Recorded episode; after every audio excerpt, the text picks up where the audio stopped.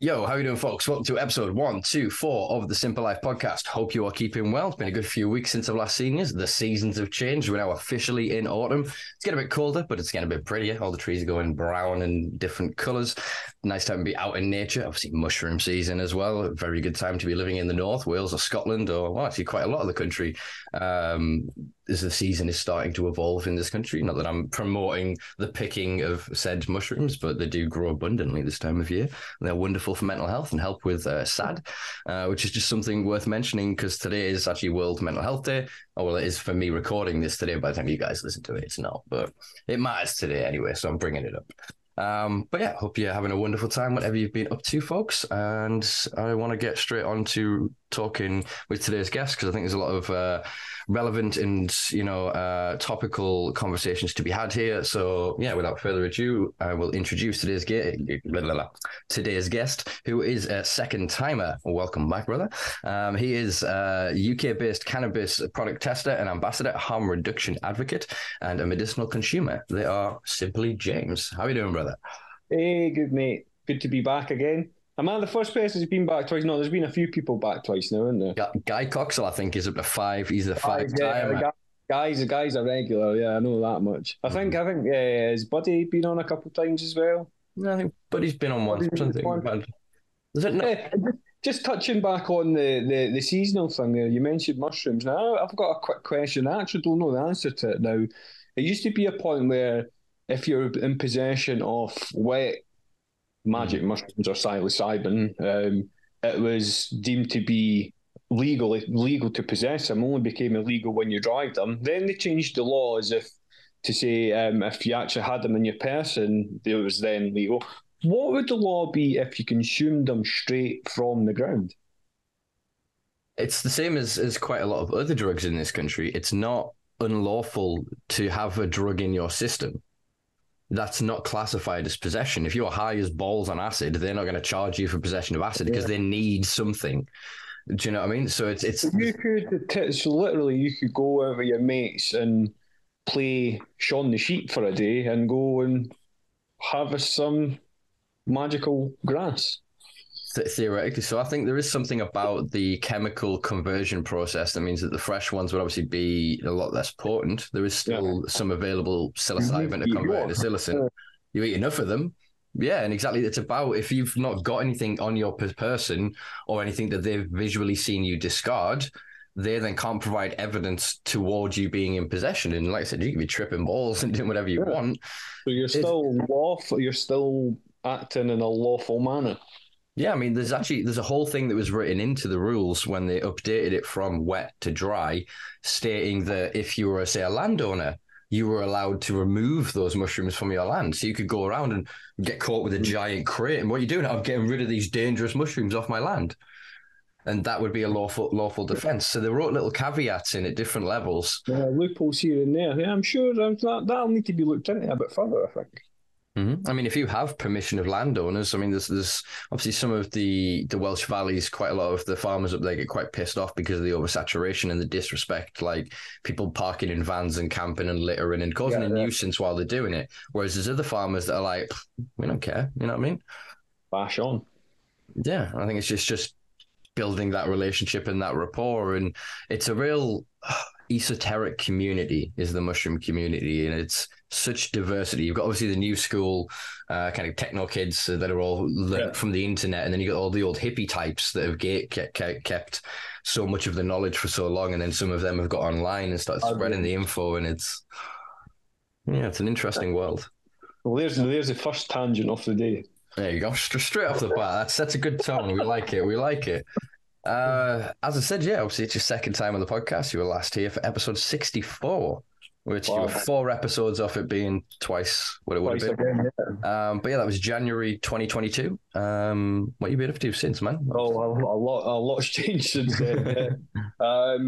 With regards to the main sort of aim with regards to the testing, obviously the beta testing packages have been released. I've now got the distillate testing, oil, hash, rosin, flour to do to 2 decimal places.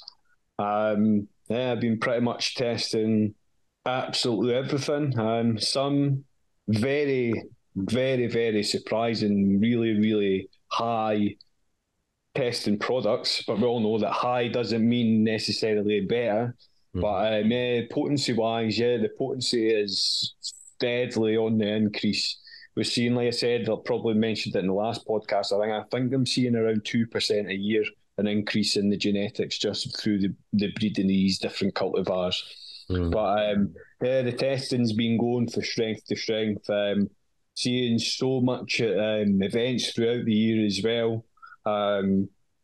This year, I don't think what's been the big hitters this year. Zawa was a big hitter this year. Doja's new one, this permanent marker, I'm seeing a lot of that going around. Mm. Sturdy old Rainbow Sherbet, that's still kicking about. Rainbow Belts. A lot of these rainbow strains and stuff are still holding their own, carrying these high THC numbers.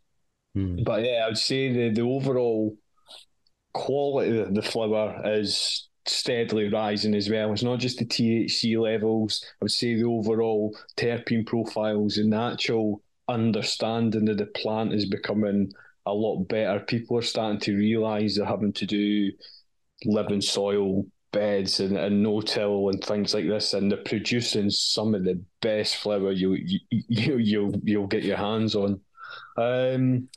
What else have I been doing? I've been keeping in touch with my friends in Italy as well. They've been doing a lot of breeding with regards to the CBD projects, and they're going from strength to strength over there. Big shout out Canaparoma. They're producing some really, really fantastic medicinal flower at the minute. They've got a 0% THC banana strain at the minute. It's just off this chart. It's crazy, insane. They've got a lot of orangey terps, a lot of grape terps as well, and they're starting to dip their toe into the seed market and things as well. So it's good to see a company start off from nothing and grow into a company that's actually producing some products that are really, really, they're holding their own in the market. And they're completely different for anything that you've probably ever seen. Structure-wise, terpene-wise, everything like that, they're completely different. But I think different's good sometimes, and I think they've done well with their projects that they've been dealing with for the past, maybe 6 years now, 7 years. So this has been a long-term thing that they've been doing, and it's now starting to come to fruition. So that's been really exciting to see, and I've been working quite closely with them. I've also been away to Thailand, as we spoke about a few weeks ago as well. We caught up at Product Earth before I touch on the Thailand subject. Product Earth, went up there, spoke to a lot of people, including yourself. I spent the day with you. A lot of interesting conversations had. Done some testing with Tyler. Again, some very, very surprising numbers. Some numbers on these packets that come pre-labeled were very surprising, as always. Mm. We'll not mention any names or any brands, but these packs that come with the numbers on them claiming 34% THC, etc., etc. They just don't add up. They don't. I thought we were past it, but clearly people are still buying into this hype train that people seem to run. I think, I think the marketing with a lot of these genetics or these breeders now are on point, better than the actual product themselves. Mm. But that's all down to personal opinion, isn't it? That's all subjective. But hey ho. Again, I was in Thailand, just trying to get an idea of it from an outsider's point of view, going with no sort of preconceived ideas, going and just landing without any sort of recommendations, any places to go and see. Just rocked up and was quite pleasantly surprised, but shocked at the same time. It's It was like the Wild West. It was like every fifth sort of shop down was like a saloon, mate, and it was just, yeah, they've got these big inflatable guys beckoning you in the door with a big weed leaf head and everything. It's in your face. It's in your face. There is no beating around the bush. It is legal. I spoke to a lot of people with regards to the actual, their opinion on how it's working, and a lot of the locals are loving it, mate. A lot of the locals are really, really in favour. It's given them a chance to provide for the families. They've got this new crop that they're able to produce legally, whereas before it was hyper illegal. They're now able to grow these crops and provide for the families and get a fair wage for a fair product kind of thing. Some dispensaries that I went to, it was quite surprising on the pricing scale of some of the flour. Mm. Some of the flour was, let's just say, would turn their nose up at here, and they're still asking for maybe 10, 11, 12 pound per gram for it. Whereas you go to other places, one place that I found actually quite enjoyed, felt really welcome when I went in. It was all Thai grown, very well priced, probably the equivalent of the quality that we would see here in the UK. Some strains probably just a bit better. Mm-hmm. I think they've got a great thing happening over there, but there has to be some form of legislation, or like what they've done in Canada. I listened to a guy's podcast from Canada, and they're only allowed dispensaries within a certain populace. Mm. So there's only so many people serving one dispensary, whether it's 10,000 or 100,000 or whatever, I cannot remember. But I think there should be a similar kind of thing there, just to stop the overpopulation of dispensaries and things. I can see both sides on that, but if we look at, we live under neoliberalist ideals, under the ideology of capitalism and free market economics. So nothing else is restricted in that way. It's just given to the market, and the market decides it. And I think anywhere you let the leash off, that's going to happen. And what's happening in various states in the US is, there's conglomeratization, and the big fish eats the little fish until there's just a bunch of fucking sharks. Yeah, there's still almost the illusion of competition for a while. Yeah, the big boys up top, they're just buying out other businesses to get licenses. There's interstate conglomeratization that are happening through companies like True Relief, Cure Relief, etc., that own hundreds of dispensaries. They're not allowed to move product across lines. They're holding it, waiting till they can. And then they go, we've already got the thing. We're going to be the McDonald's. We'll be the Starbucks. And it will end up, that's what corporate neo-legalization leads to, is about five companies that even them are going to be owned by three investment firms, effectively through shareholder capitalism. So it's... I think that's kind of happening in a way, because there's you're allowed to produce this plant, but there's only certain places where you can produce it in volume. Mm. So this is obviously... Now, I was on an island, so there's only one island. You can drive around this island in one day. So on this island, you could go to the north of the island and obviously buy said product, and go to the south of the island, and it's exactly the same at a different price, because obviously there's been different negotiations had, but it's still the same product.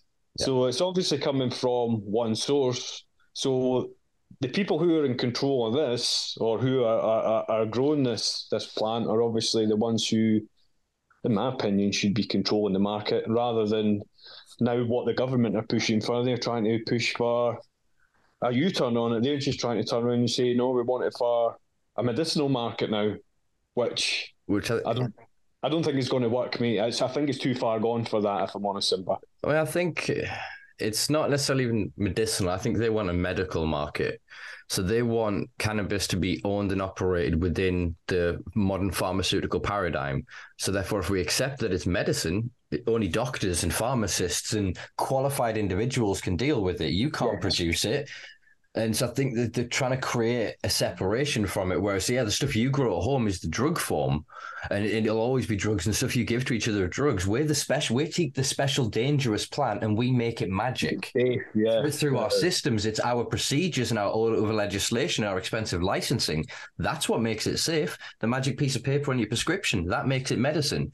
Whereas what you grow at home, and I think Thailand has got the best opportunity than any other country has had because of it. It gets to show this decentralized supply.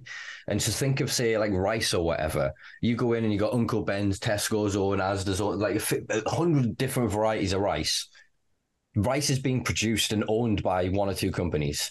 So they buy it all. It's all these decentralized farms, and you end up as part of like conglomerate chains. So you're like, we're part of this group, which is a subsidiary of this group. And so all of that conglomeratization happens for the whole of the rice producers. They buy from all the decentralized, which is then operated up. They then sell it to the big packaging companies like Unilever, etc. They then create different brands and own oppositional brands to create illusion.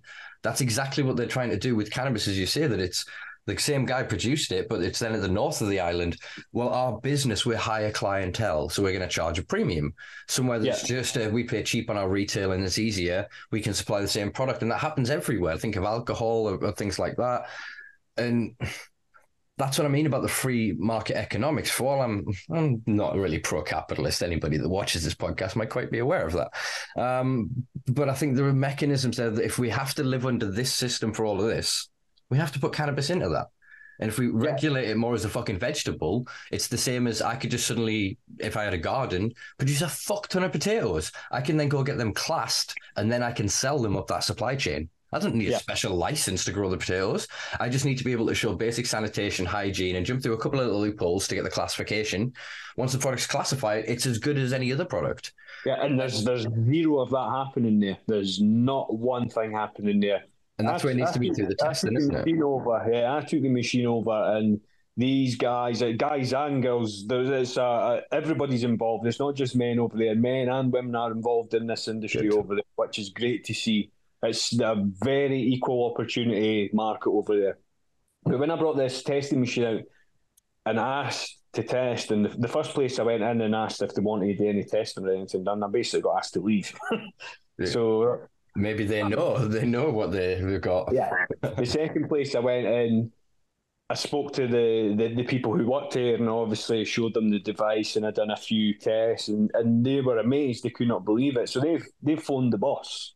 Mm-hmm. And the boss has then dropped me a message. We've arranged a meeting. I went over, we had lunch and stuff, and we basically done a bit of testing, and the guy's saying, don't go home.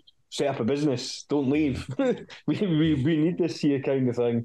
I've done another bit of testing up in a place in the fisherman's village in Koh Samui, and they were the same. They were blown away. They were wanting extracts tested, everything. They were all over it, and the amount of leads I've got for they want me to go back, mate. They basically said, don't leave. When can you come back again? And I was like, oh, kind of on the spot, but they're trying to hook up like meetings with growers and everything already. Guys dealing with the genetics, guys dealing with things at the next level up from the dispensaries, and I'm like, wow, this could be a big opportunity kind of thing for me financially to make some money, but at the same time, it's a very fragile market. Like I said, they say what I think is going to happen is a lot of the small dispensaries or a lot of the less sort of preferred dispensaries are going to get swallowed up, or they're going to end up closing. That's going to leave the door open for the big fish to then capitalise on this, and it's going to happen. It'll probably take a year or two before the government get their act together, though. I think it's past the point where they can do anything quickly now. I think forgive me if I'm misremembering this or misunderstanding. I think they have basically a similar thing of royal assent. That basically once it's approved through like a royal assent thing and it's signed off at the top, you've got to go back through the procedures to whatever. They don't have the autonomy to just rip it up. And because it was a previous parliament, previous house, they've got to, same with what happened to the first draft of the Safe Banking Act that kind of got through several things in the lower Senate and whatever. But because then the government changes, any go back to start, you know what I mean? Do not pass go, do not collect £200, So what will happen is the same thing that's happening in Italy at the minute with regards to the CBD flower laws and things like that. They'll just all get together because all these markets that have been taught, these people in these markets have been talking to, whether it's the European markets, German, Italian, Spanish, or even the Thai market, all these people are so close together. I'm in group chats with Italians and Spaniards, and these people have got each other's back. They've just recently raised over €50,000 to appoint, to get themselves a legal representation to then take this bill towards Parliament in Italy. It's crazy. I think they raised about €50,000 in about 4 days. Same when I was in Thailand. They're all there trying to push forward the scene to make it better for everybody, better genetics, sharing genetics, and everybody's out to help each other and better themselves because it's providing a better quality of life. The UK is probably the only place on this planet that I've experienced the infighting, the backstabbing, everybody calling each other out, the bickering on the social medias. It's quite embarrassing. I think we all need to take a step back to maybe 2015 again and then move forward. Yeah, I mean, I think this country compared to any other, I'm trying to think how to kind of word this. There will be revelations that come forward pretty soon, depending how fast this individual finishes their current book, that I think will reveal why the UK is so fucked, to show, in the loosest terms, a conspiracy in the UK with the Home Office and private enterprise to destroy any rational movement, to negate any conversation or discourse on cannabis other than the narrative that was set forth allegedly, potentially, by conspirators nearly 30 years ago in this country. And I think the global ramifications of the connections of the industry that was created and the kind of cozy relationship between private enterprise and the UK Home Office, or what I suppose the Americans call like the deep state, you know, your career, what do you call them? Your career civil servants, you know, operate with their own kind of impunity at their own levels. They're not elected, but they have far more powers than the puppets that we vote for.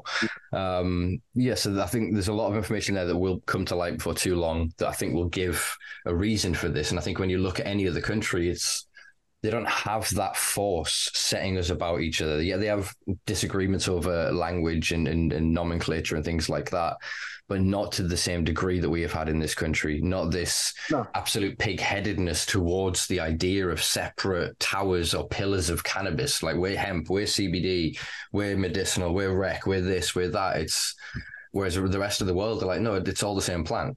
There's the argument of, say, Thailand are trying to go now, obviously, medicinal only, but no rec. When medicinal versus medical, if they say medicinal is a self-guided activity. You choose to consume something medicinally. Say, like, I don't know, there's quite a few people I know that if they go out, they'll drink one pint or one drink, and that calms them. They almost self-medicate with the alcohol to take off their social anxiety. So they're self-medicating, but then that's not a medicine in the sense that a doctor's then going to, every time you go out here, drink this amount of vodka and get yourself away. You know, But then if they make it medical, then it can only be this prescribed, controlled, you know, regulated dosage, etc. And cannabis doesn't fit into that paradigm. She just doesn't.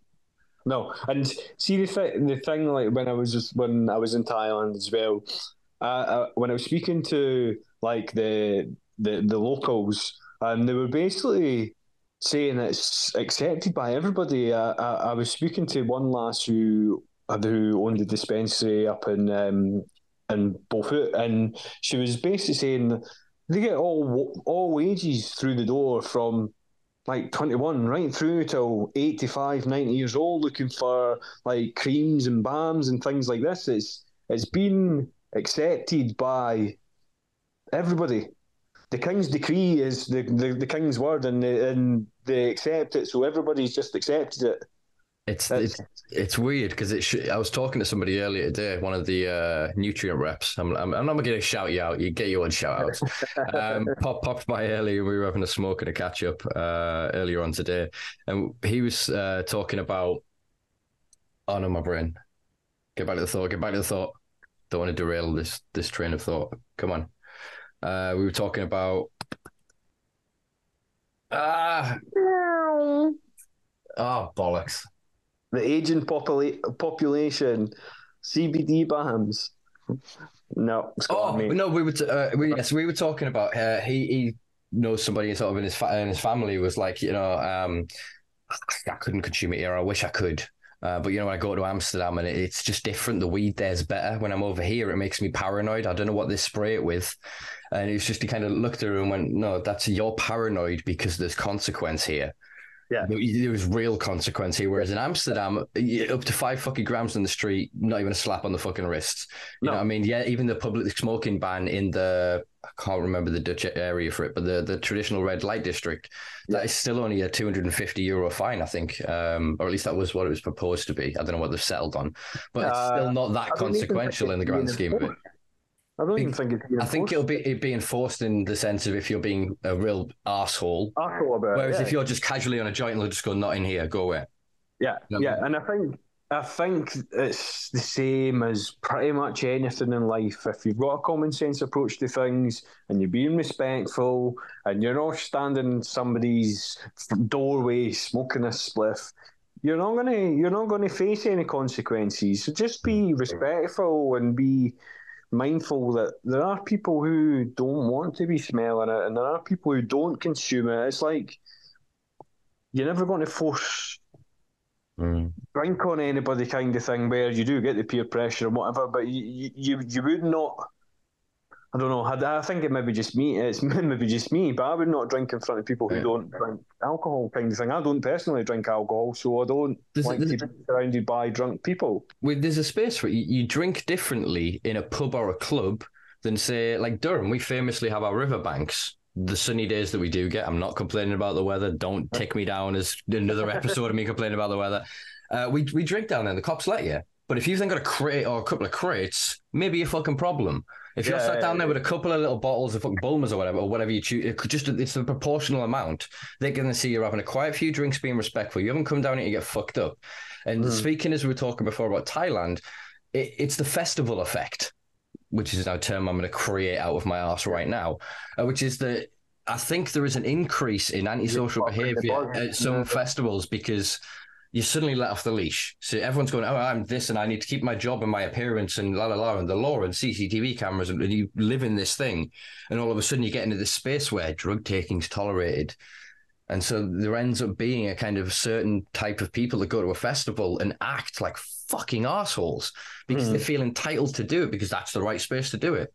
Whereas I feel if every day was more like a festival, I'm not saying in its most extreme forms, but in terms of their choice, if you wanted to go and take some MDMA on a Wednesday and go see a fucking DJ or whatever, that should be your fucking right in a venue that's created for that facilitates that, the supports. It's a choice, isn't it? You're making that choice at the end of the day.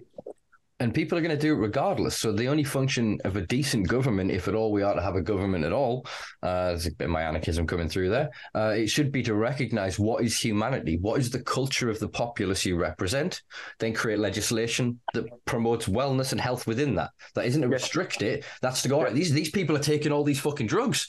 Well, let's test the drugs. So look at Glasgow. Let's give them a place to use it. Let's give them a place to test them. Glasgow just done it. Glasgow have just got the first open consumption lounge in the UK for harder drugs, mate. For basically. Well, I mean, technically, there's two faults with that. One, for the love of Peter Crykant, legend of a fucking man. I'd say this is the first official one in Scotland because the workers say Danny Ahmed and others in Teesside, they had a diamorphine consumption injection space until they had their funding removed last year. So I think they were the first. But Peter Crykant in his ambulance, and he took fucking hell for it. There's an episode, folks, I'll give you the link below. He basically got an ambulance. So he started with a van, then he got an ambulance. And he was basically driving that around Glasgow and creating a mobile safe injection site. He handed out clean needles. They had like advice for people and whatever else. And the cops initially really tried to fuck him. At one point, they got his insurance removed, so he couldn't like lawfully move the vehicle. And it was basically the work of him. And obviously, there's a lot of other people up there, like Anna Ross and others that have done like great work. But he was that was direct fucking on the street activism. Come and fucking get me. And he's due back on the podcast actually in the next sort of few weeks. Once he's back from, I'm not going to give his personal details away. He's out in the world. But yeah, he's coming back on the podcast to discuss kind of the evolution and what's happening there. Because exactly that. Yeah, because it's been moving forward at a fast rate, not north of the border. See, I'm south of the border now and have been for some time, but it's good to see in a sense that we're actually starting to talk about this and at that level, rather than it just being amongst the peers, amongst everybody else. Yeah, entirely. I mean, my only fear, and actually I am in conversation with a couple of people that are involved in some of the work up there to get on the podcast so we can actually talk about it directly rather than it being sort of second, third hand. My fear that is when Mike Barton, our former chief constable in Durham, retired, his replacement basically pissed in the face of his and Ron's legacy, and they become quite aggressive. They're the ones who pushed for the nitrous oxide ban that's now coming by the end of the year. That was because of Durham Police. Yeah. She's now got the job as the head of Police Scotland, and her stance on drugs and it all being antisocial behaviour, and there's not the nuanced understanding of why people take drugs, no empathy towards the cultures, no... You know, they're just literally like, it's all antisocial behaviour, all consumption is bad, you know, all... activities committed by these people are bad, and therefore we need to police them. So for all there is this progressive movements, and I think a lot of that is peer-led. It is lived and living experience individuals, because the numbers don't fucking lie. Scotland is struggling, and it's the overdose capital of the world. And yeah, and I think it's a representation of the issue of late stage capitalism, the disconnect and the big fish eating the little fish. That's where we've got your Zuckerbergs, your Musks, your etc's. They're so far up there that there's not the middle anymore. You've got millionaires that aren't even rich anymore because of what the fucking economics are. Do you know what I mean? And everyone is then pushed into the bottom. And there's these pockets of destitution across the country. No offense to, you know, Burnley or to Blackpool or any place like that, but fuck me, I mean, Durham, for fuck's sake, we're still the third most impoverished region in Northern Europe. Yet we've got a mansion park that I'd be a hell of an arm if I could throw a brick from here and hit it. But I could, you know, it's a stone's throw away from here. They're 10-bedroom mansions. There's then an old abandoned railway track that represents the death of the industry of the Northeast. And on the other side of that is some of the cheapest houses in the county. And the juxtaposition of seeing their Porsches and their Ferraris and all of this shit drive through. And it's the juxtaposition is fucking mental. Better proportional tax systems, better proportional representation in politics. We would just fucking, I'm not saying take all their fucking money, but you're never going to get that, are you? Not with the current people in charge, and even with the next ones that come in, it's they're only allowed to come in because they'll still serve the needs of the system. For all they change it a bit and go, oh look, we painted it a different colour. Yeah, it's still a pile of shit. Do you know what I mean? The thing is, you can't roll a shit in glitter. Mm-hmm. But they keep trying, and we keep believing it in different ways, and we're fucked. We're basically, I feel we're at a point now where they install scenarios, almost like when you're playing SimCity back in the day and you'd be like, oh, I'll put in the hurricanes and it fucks up your city and you're going to deal with the consequence. I feel like the system is now just, I say like the loosest of something, like the establishment, whatever. Manufactured to create turmoil, mate. Entirely. And I think the whole, without getting too geopolitical, I'm not going to make a comment on either side, but the current Israel-Palestine thing feels entirely inevitable. Why would it not happen right now? We're in such a binary world. If you're not allowed to talk about the middle, you have to take an extreme view on either fucking side, and either way you're wrong. Yeah, it's mad. Yeah, it's mad what's going on in the world at the minute, mate. And I'm going to be brutally honest and say that I've been that busy and I've been kept going that busy in my own private life and this side of things that I've kind of disassociated myself from what's going on at the minute.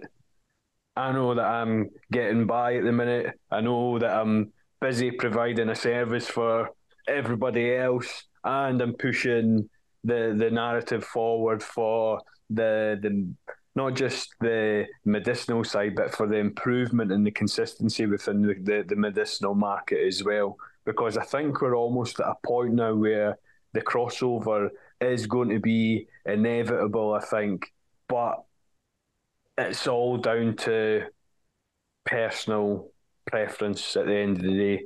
If you want to become a medicinal patient and go forward and pay for your consultation charges and things like this and buy the flower at an acceptable level of quality with an acceptable level of terpenes and an acceptable level of medication at the same price as what you would then purchase it off Davey along the street, then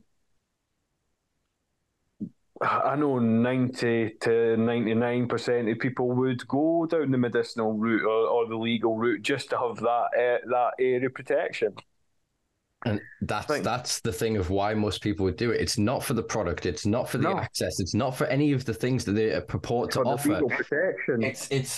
It's for this little pot. I'm not going to cannabis planting right now, but it's for the pot. So you can put your 10 grams in there and walk around and you're safe. Your license isn't going to be taken from you.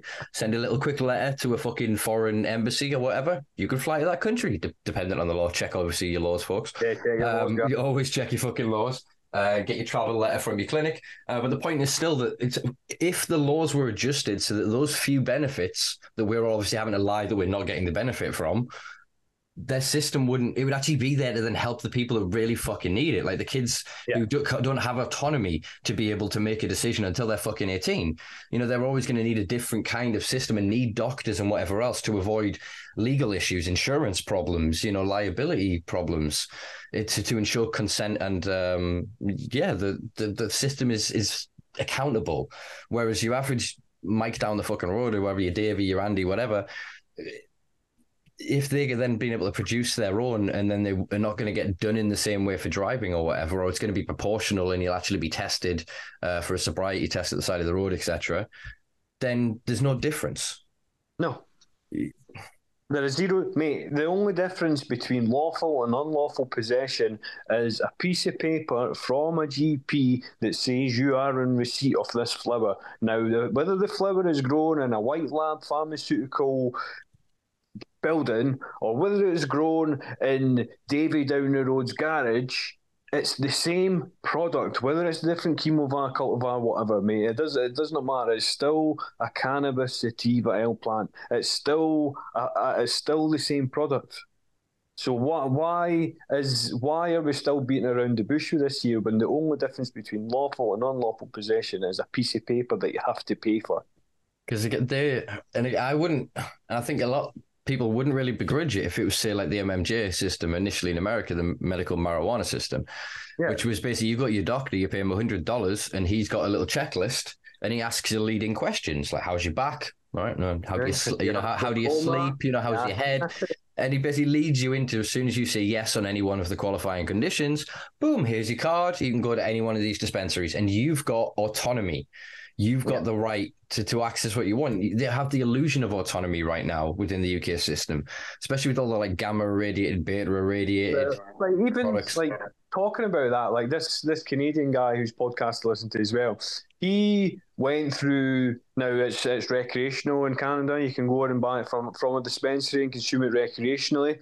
He had serious surgery and he had to go and get an operation and whatever, and he went to try and go through the legal system to try and get through his insurance. So he had health insurance. He tried to then use his health insurance to cover his medicine, and he was receiving exactly the same product he could buy at the dispensary for 3 times the price. Mm-hmm. Well, yeah, because the insurance companies want their markup. It's a common practice in the North American pharmaceutical trade is that your doctor can offer you a product at one price, or they can offer you this other product that basically I can't remember what it was called. There was a whole thing that was exposed in one of the states, and it was like a diversion. And so the doctor would basically run on the system, and it would tell you the insurance, and that would trigger an automatic thing on their system to charge you more. So if you didn't have that insurance, it was $3 or $5. You suddenly do it. where this would sell like $5, they'd buy it for $3, so the practice would make $2. They'd then change the fucking system, so I'll move it up to 10 or whatever, and then you'd still make the same markup or less. But the procurement cost is the same. Your profit has gone down, but the insurance company's profit's gone up. They're gone up, yeah. So it's madness. It's crazy. It's like over there as well. Like the edibles, they're only allowed to sell edibles at 10 milligrams. Mm. So you've got a 10 milligram edible. So I don't know. I know certain people within the scene that would probably need to eat. God, I don't know, 100. Mm. Well, 10 of them is going to be 100 milligrams, so you probably need 100 of them. They're almost like, token things. It was, I mean, shout out Warner. I really appreciate it because they do vegan jellies. And basically every road trip when I was driving around in the States and going bit to bit, I just buy a couple of the 10 packs of them. And you just chew them while I'm driving as I'm going, and it just keeping that sort of level. But yeah, if you wanted to actually I'm going to get fucked up tonight, you're spending like a fucking $100-$200 on edibles and shit. It's mad. It's crazy. And yeah, it's they accept it because that's the framework. That's the laws that have been drawn up for it. It's the same as like there should be mass education, but also wide access. In the same way I can walk into a shop, maybe not your traditional supermarket or whatever, but I can go get absinthe. Do you know what I mean? Or I can go and get shandy, and nobody's going to stop me or whatever else. And there's no limit on one because it's stronger than the other. The assumption is that I will deal with this situation. And so we had a guy at one of the Durham events years ago, and he was selling dessert jars, like maybe something about a bit smaller than that in terms of like skinnier. And it was 1,000 milligram, and it's like a cake made into the jars. And we got reports about 2 hours into the fucking the field event that in the city centre, there were kids everywhere being sick.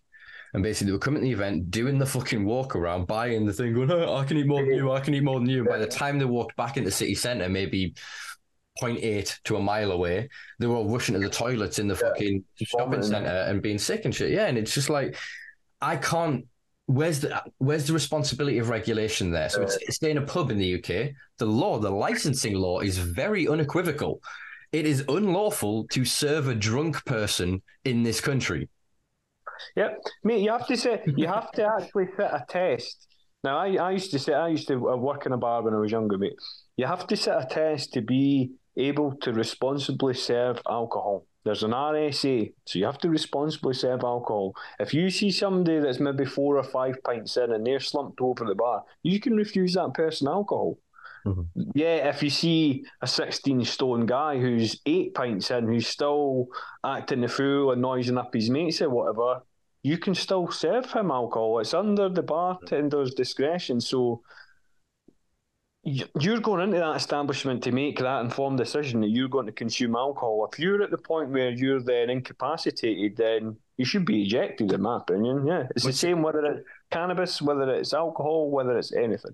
But you see that it doesn't need an artificial limit. It is interpretable through the language, in that I think the exact terminology is intoxicated, at least is intoxicated, which, when you look in a dictionary, is one thing. When you look in the legalese understanding of it, it's a slightly different thing. And it leaves the interpretable discretion to the individual in charge of said action, in the same way that they did with the riot stuff during the Sarah Everard and everything. And they'd created enough of an ambiguous law that it meant the police interpreted it, but it didn't technically have a definition in legalese, which is why the whole thing got rewritten into it having defined things, because in law, everything needs to be correct black by nature of the language. We talk about it. It has to be, it's all down to language and how things are written, black and white. Mm-hmm. You can talk about it till you're blue in the face. Until it's black and white on paper, you have to read things 5 times, 10 times to understand the jargon that's used and the terminology that's used and the paperwork that's been written.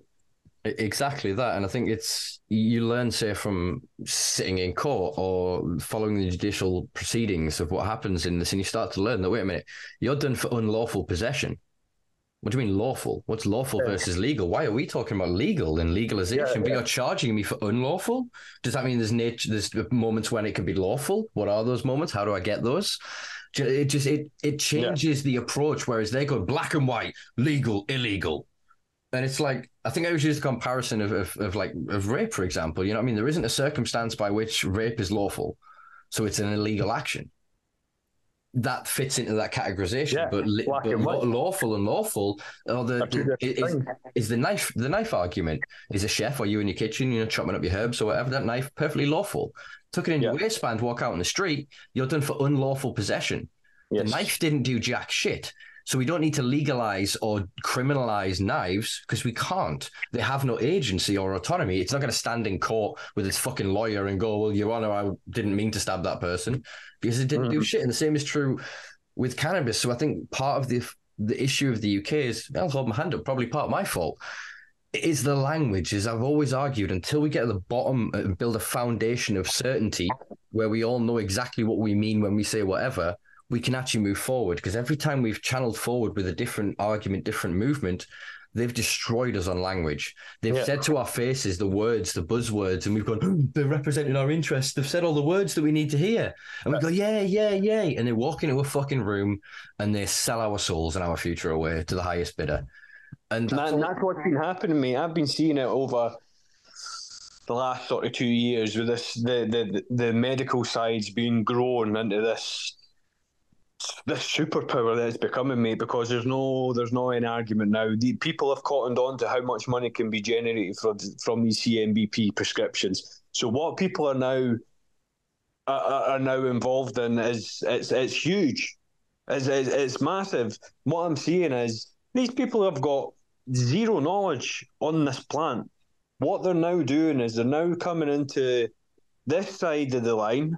And they're now looking for people who have the knowledge, who've been doing this for 20 years, 30 years, whether it's been growing or extracting or producing oils and things like this. And then getting these people into the fold on a salary and taking the knowledge for a pittance, mate, for a pittance.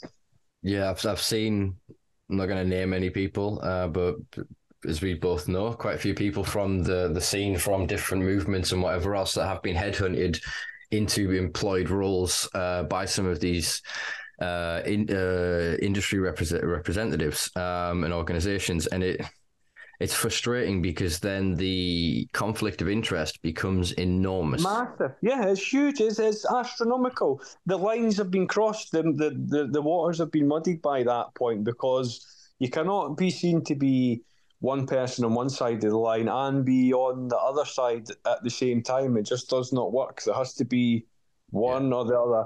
What I'm seeing is more and more people are trying to get involved in the medical side of things, because let's not be about the bush. There's millions upon millions, tens of millions of pounds to be made every year in it. If you can build the facility and you can gain the relevant licenses and you can get the relevant celebrities on board and get the endorsement and get the support from the general populace, you're going to probably, winging a prayer, you're probably going to start generating some income. It's a very fickle market, but if you've got the right people investing in it, it's going to happen. 100%, yeah. If you've got the startup capital and you know the right people and you can grease the right palms, then the world is your fucking oyster. But I think that's what's happening. There's a lot of internal things happening. I don't know. I don't want to comment on it or anything like that. But it's just that it's all just very, very fishy, suspicious thinking to me. I'll comment on it. I think it's all fucked. I think we've long passed the point of. I was talking to somebody about this the other day. Of it's so everything has got vested interest and everything is for profit. So the people that then speak on any given subject have a vested interest in profiting from whatever it is that they're trying to get you to believe or understand. So buy cigarettes, buy alcohol, but it's it's advertising, mate. Now you're seeing adverts for it on the TV. Mm-hmm.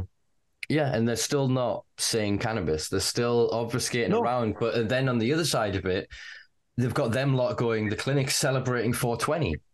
And it's the fuck? Yeah. You can't, you don't get to co-opt and capture our culture and then take everybody away. Because this is the argument I've had of people go, why is the UK? It's probably one of the answers to one of your earlier questions. Why is the UK so behind? It's because they've taken everything from us. We used to be cannabis and we were the kids with epilepsy. We were the grannies with fucking Alzheimer's or whatever else. We were the people with fucking cancer. We were the youngins and the vendors. We were we were everybody. Yeah. And all of a sudden they created safe havens and went, if you see hemp and CBD, you can have a business and wear the leaf and run around and go, oh, look, we're hemp, and get all the benefit of the culture with none of the fucking risk, and steal that from the movement. Then would happen with the fucking the medicinal sector and everything. And it's just they've taken then the optics, and I don't mean to speak in such callous terms, but the optics of the frail and the infirm. So now anyone that isn't that, you're, oh yeah, you must be deserving of it. Look at you, you deserve cannabis. But then if you're just a young'un and you can't be like, oh, my pot, bro. It's antisocial behaviour. Then you're just a druggie. And and that's that two-tier system. And again, the difference between the two is a piece of paper that you pay for. Yeah. And they're trying to create this two-tier system. That came out, there was a report the other day, I still don't know if it's in the public arena, so I can't comment on it for all I really fucking want to, from one of the publications in the UK that was basically saying that up to 50% of the UK populace is eligible for a fucking medicinal prescription. It's like, are we trying in this country to get all of the cannabis consumers funneled through this medicinal thing? Is that what we're actually trying to do? Because they're basically saying to people, and the clinics know themselves. I've heard from, again, one of the former heads of one of the groups involved in this. They know that 90%+ of their consumers are fucking smoking it. And they don't give a shit. But it's only given as advice, though, on your prescription. So, I mean, if you were to get a Codamol for the doctor and take that home and snort it, there's not one thing the doctor can do about that. Once that's in your possession, you can do whatever the fuck you want with that, mate. I mean, technically, if you then told them about it, they could argue it's an abusive medication and could withdraw it. But if you don't inform them... But it's only a guideline. It's advice. Well, this is this argument that I've had out, and I had this out with a couple of different clinics, various doctors. I've had it out with fucking police about this because no one can give me a straight fucking answer. No, because they don't know me. It's recommended. That's all they say is recommendation. Yeah. And the argument I got in with Sapphire about this was... Look, if I'm obese and I go to the doctors and the doctor says, you should really try a bit of light exercise, maybe join the gym or whatever. I then go, thank you, doctor. I'll take on your recommendation. If I then don't go to the gym, the police ain't going to come to my door. I'm not going to get in trouble for it. And so it should be the same thing. The issue is under MHRA regulations, under Schedule 2 under the 2001 Misuse of Drugs regulations, states in one fucking sentence at the bottom, the smoking of cannabis is prohibited. Yeah. By who? Under what law? No, it's an act. It's an act, mate. It's an act. It's an illusion. Exactly that. I mean, and we already know there's a lawful defence that, my vaporizer died. Yeah. I still need to medicate. I'll roll this up. And it's like if you look at the prescription as well, it says recommended daily, amount 0.5 grams. How many people do you know that are only having half a gram of flour a day? Well, yeah, they're recommending I think the standard guidelines across most of them that they've kind of got to in a standard place with it is, start at 0.1, up to, on average packet, I think it's up to a gram per day, build up slowly. But they're basing that, as you say, on the fucking vaporizer. But then if you're combusting, and a lot of people are used to combusting, you're going to lose a lot from the conversion of combustion. Is going to destroy some of the cannabinoids, so you're going to have burn off when you're smoking it or whatever. Yeah. But... to a lot of people, that if that has been their practice, honestly, by the time I'm frustrated and need a joint, just stopping, getting the tray, by the time I'm rolling the roach even and just setting the skin, I'm calmer, putting in the bud, and then it's the practice, and then it's that. Well, it's the actual process of doing it. It's the ritualization that has taken over the thousands of years that it's been used for. It's a ritualistic. It's almost a religious experience. People use it in religion, mate. It's a religious experience to some people, and I could probably. I'm not going to say I could relate to that because I'm not religious in any aspect of that, but I could see why people are calmed by the process, knowing that they've already begun the process of medication. It's almost like a moment for mindfulness and meditation. Mm-hmm. Entirely, and I think the same is true of then cultivating and consuming your own. I think I've spoken this on the podcast quite a few times, from taking something that you have produced that is so tiny, so minuscule, and nurturing it through the entire life process of it all. It softens you to nature. To me, I've always said, I've got nearly 50 fucking houseplants falling in that time of year where some are starting to die because I've miswatered them, and it was suddenly fucking autumn. I only have these post growing. It was because I started growing. I was like, maybe what are other plants like? What's it like to have? And when I go to other people's houses, there's no houseplants now. It's like there's something missing. Right. Where's your nature? Where's your bring your outdoors in? Where is it? Next time, yeah, man. And I think.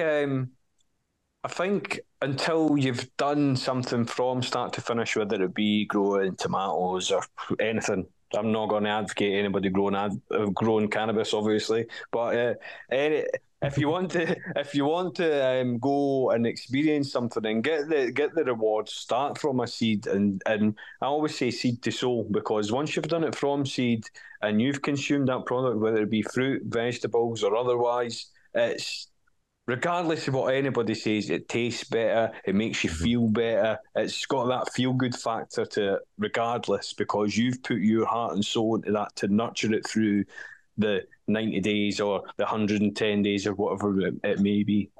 Yeah, and it's microbiome and its sort of biology is built of the same things from your environment. It's your air, it's your water, it's the same pollen or whatever else if you're growing outdoors, or if it's at least it's grown in the same sort of environment. So it's and like I said, the connection to it, I think it connects in an archaic, quite primal way back to something in our ancestry of taking autonomy. It's hardwired. It's hardwired in the DNA. We're all hunter-gatherers by proxy, mate. That's just who we are. Yeah, true. I think it's just as simple as that, really.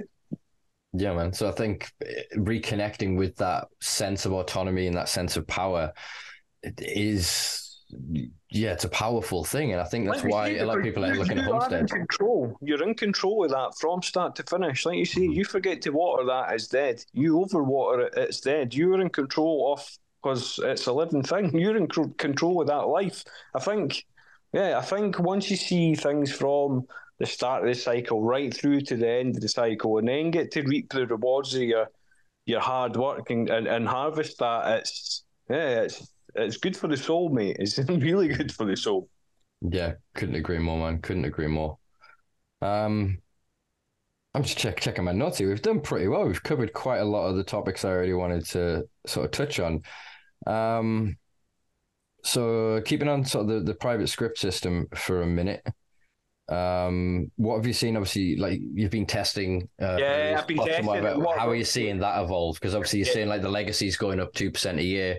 What are we looking at on sort of the prescription system? Now, like, you know me, I always remain neutral, and I never try and name drop, and I never try and bind myself legally to anything, because I want to be seen as being impartial. I want to be seen as neutral. I want to be seen like Switzerland, mate. I don't want to get involved in anything. I don't want to be getting dragged into anybody's disputes or any arguments between growers, breeders, or otherwise.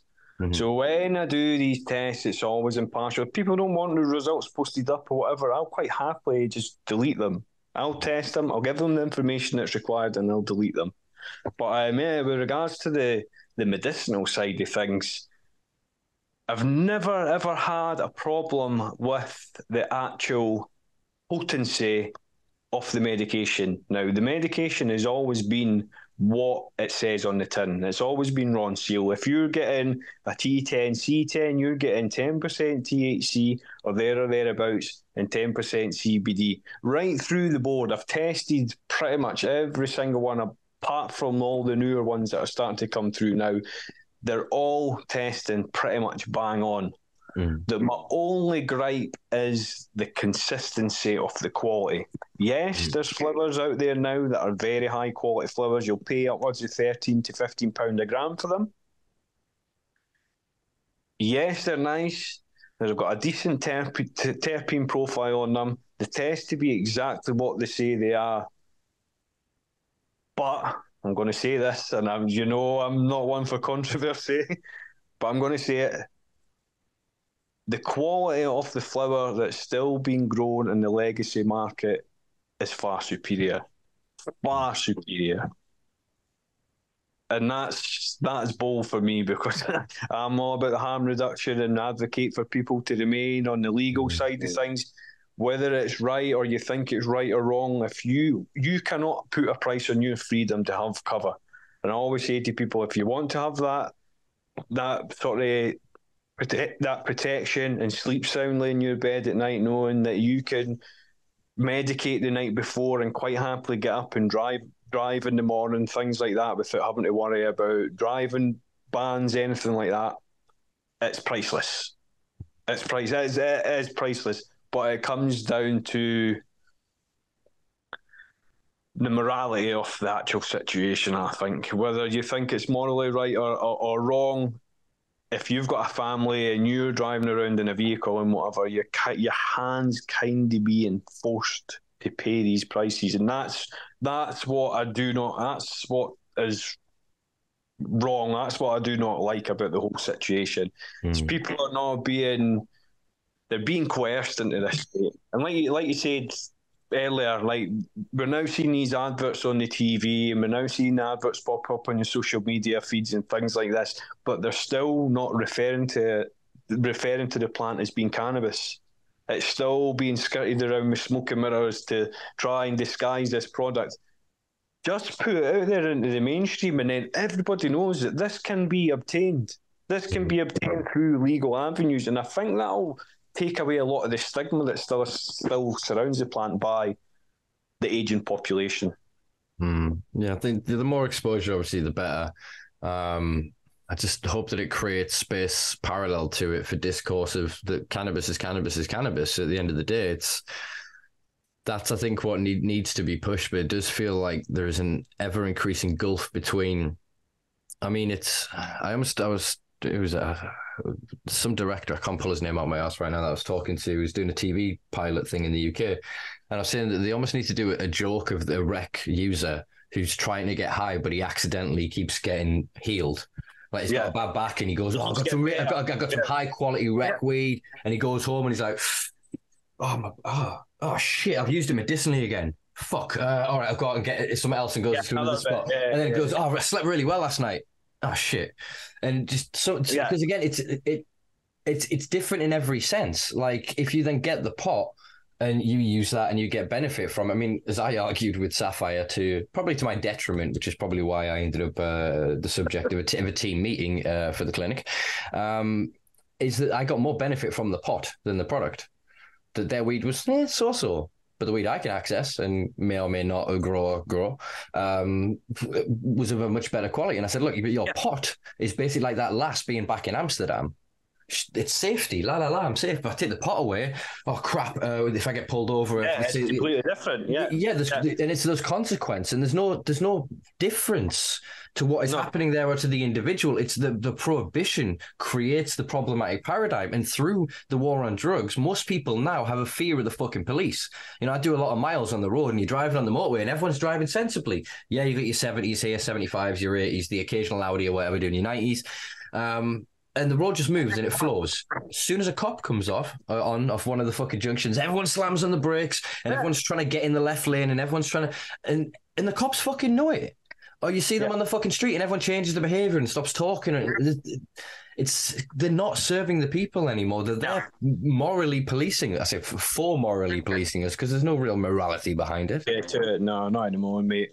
But we all know the state that the police are in, whether it be the Met Police, whether it be the police force nationwide. I think the general population know just how fragile policing is at the minute. I was in the car the other day and there was a young lass and a guy standing at the side of the road next to a car that had obviously curved one of its wheels, that had sheared one of the wheels off the front. And that's no words of a lie. I mean, she could not have been any older than 23, 24 years old. And you're lucky if this lass was 9 stone, 8 stone, 9 stone. And you're like, what is she going to be able to do if the shit hit the fan? If it came down to it, is she going to be able to run and chase anybody? Is she going to be able to split up a fight? What policing is this lass actually going to be able to do? Because she was tiny. So young, zero experience, so inexperienced, so fresh. It's madness. I think that's part of what they're doing. I think it's part of the beratement process, subtle psychological warfare that is engaged with by the police so that you don't respect them in the same way. You don't engage with them in the same way. I'm not being sexist or whatever else, but just even as trying to be a progressive individual and trying to be a decent human and moving through life, you still end up treating people in different ways through previous experience and data that's been collected, through social circumstance, through, you know, different class paradigms and a multitude of other mechanisms. But you then try through that rapport with that, talking with that person, to build a rapport. And that is unique to that interaction. But then we're told to respond to them all in the same fucking way. I'm not then saying the big blokey dude should be able to throw his fucking weight around, but the guy that's then going to want to run away from that car that's been pulled over, if he sees, two small lasses, like you say, or whatever, he's thinking, I've got a fucking chance. Whereas if he's then looking at the two fucking big dudes, I'd say in my head, they're quite healthy, slim individuals looking that they could run and chase and they could tackle and take down. And again, I don't want then a hyper-militarized or aggressive police force, but they have to be able to show the illusion. I think it's the whole thing of smacking kids. I don't condone smacking kids, but I grew up in an era where I knew every adult could. Yeah. And that changed the way I approached the adults. Do you know what I'm saying? And you were never ever lippy either, because you had that respect here, because you knew the consequences. But it wasn't then like a totalitarianism. It wasn't authoritarian. It was just a general thing of, I don't talk the same way that me and my school friends do when there's their parents around or whatever. Yeah. And you understood that there's different ways to communicate with different people. And again, there's positive things for sending those people to, say, mental health calls, sending the two fucking big dudes to the guy that's having a depressive meltdown in his house. That's going to escalate the situation. You're putting the optics of aggression and pulling you out of your house. You send you're all right, love, we'll get the kettle on.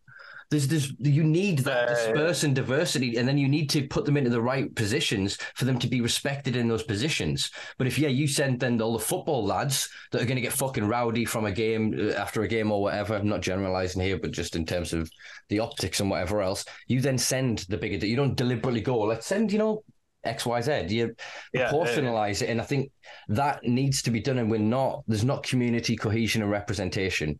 There is a real problem with diversity and I suppose then the expressions of ideology of the people in the force. The force has become exactly that. They tell us not to use that word anymore, but they are a force. They are the force that is, they've got their own backs. So look at everything that's happened since, Wayne Cousins and I can't remember the name of the other fucking major cop, but they're now trying to check their own ranks and trying to sort it out, but they're still holding ranks. They're still protecting their own. That guy pushing after their own. Yeah, the armed guys. Yeah, they shot him, and then like fucking 40 colleagues turned in their arms, and then the government went, we'll get the army on the street. And it's like, do we not remember that the past century of fucking history in this country, the police were established by Sir Robert Peel to deny the capability and possibility of the state putting the army on the fucking streets? Yeah. Like, but that's just the answer to everything, though. It's like, you want to kind of buck the system? We've got an answer for that. We'll put this in place. We'll put that in place. They've always got that sort of element of control. The terrorism laws, we had the Patriot Act in the States or whatever else, and those reactionary acts basically meant that, we can paint it as whatever else. So as soon as we got the army involved, you fuck with the army, that's terrorism. Fucking with the police, that's antisocial behaviour, whatever. But if we've then got the army out there, and then the army basically, they've got an edict to follow governmental order. You did literally through the chain of command, regardless of the Nuremberg protocols and everything that we were supposed to have fucking learned at the end of the Second World War, every army general in position follows that hierarchy. And if somebody says jump, you say fucking how high. The policing institutions, at least in a purely legalese, like everything's wonderful world of here's the constructs of the acts, they're abhorrent to us. We're policed by consent. Huge air quotes for the people just listening there. Yeah, massive air quotes. But we can't now withdraw our consent anymore. And they then adapted all of these acts through the lockdowns and everything else to ensure that they've got just enough control, and that's all they need for a threat of it. Yeah. If enough of us then don't stand down from the police authority, they can bring in the other. And they can be justified in it because these are terrorist acts. I mean, just look at the rhetoric that we're seeing around, as I keep saying to people, like, really think of what you're fucking saying and you're regurgitating when you're going, fuck the boats, send them back, refuge, like, regardless of your own political stance or whatever, they are fucking human beings at the end of the day, regardless of getting your stance of what we should and shouldn't fucking do. What they do to them today, they will do to us tomorrow. Guaranteed. We've seen that countless times through history, that if we don't protect the vulnerable, all they're doing is dividing us into smaller groups. All right, we got rid of them. Sweet, that's next. Who's next? Oh, we'll get rid of them. Yeah, we're not them, so we'll not help them. We're not them, so we won't help them. Did you hear about that thing in Canada? I think it was 2 weeks ago. Now, everybody's experiencing like unseasonally warm weather and stuff at the minute. There was a bit of a heat wave in one of the states in Canada, and people were sitting in their houses and it was like 28 or 29 degrees indoors. And these people were trying to put on their air conditioning units, but the government had actually turned off the smart controls to turn on their aircon units.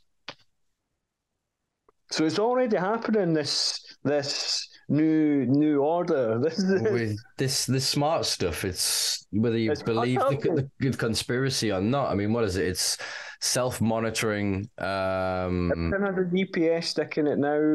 Now, I won't go into it too much. I know quite a lot about the new smart technology and things like this.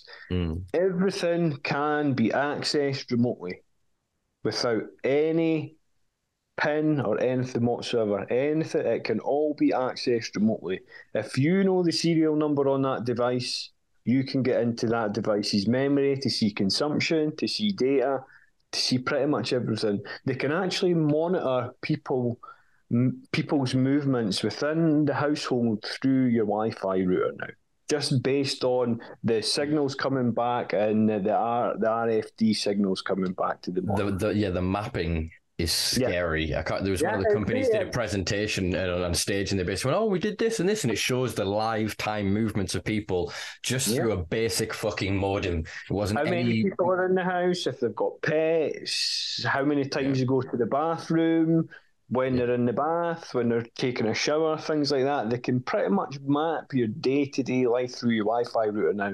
So for all these people that are worried about messages on social media and they're your phone's putting suggestive advertising and things on it, that is the least of your worries, guys. That is the least of your worries. Yeah, they're the allowed illusory problems, the things that we're allowed to see and worry about because they're doing far other things. It's like I've said to people for a while, it's surveillance isn't necessarily our problem anymore. We are so hyper-surveilled and everything is so fucking aware, and as you say, we're mapped, controlled. What we've arrived at now is not even coercion, it's conditioning. So we get up in the morning, you touch your phone, they've decided how you're going to live your day. They've decided how you're going to behave by the things that they show you. We'll give you this ad, you'll have this kind of breakfast. Even your friends' updates and everything. That's why they got rid of the chronology of on stories and everything else of different things. It's like even your stories, say, on Instagram. Yeah, you like, say, look at somebody's 2 days in a row or whatever, and it puts that as a primary one or whatever. But then all the other, it's a random fucking show, and then some people will hide it for fucking 48 hours and you won't get to see that person's, even if you click on the page. There's so many different fuckeries, and it's so hyper-personalized with what they can do to change and modify. Like, at the peak of doing the live streams on Facebook, me and Facebook had like a 6-month fucking war where they just removed the video option. So my menus were edited. So if I signed in on one account, I could show our videos, update this. And then so they got rid of the video option. I found a way around that using like MetaSuite.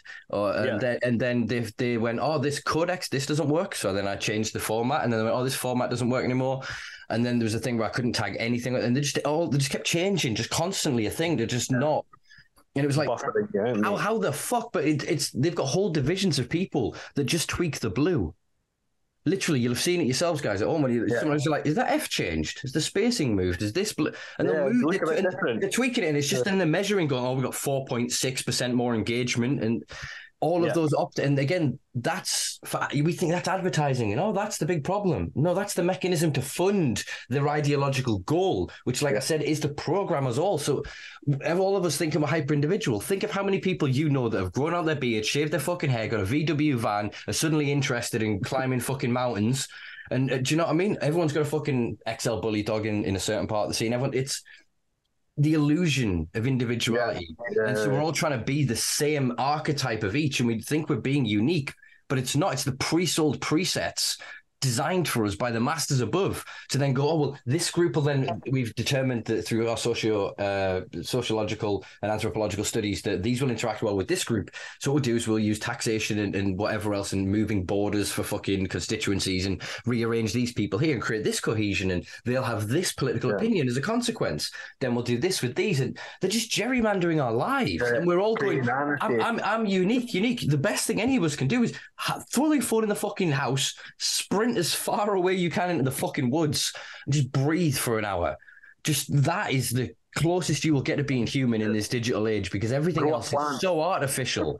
Yeah, literally sit with that fucking plant, even if it is in that artificial environment. You sit with it, and she's just beautiful. She just gives you this energy, and this, you feel connected to the source, to what it is to be human. Whereas these little concrete cages, man.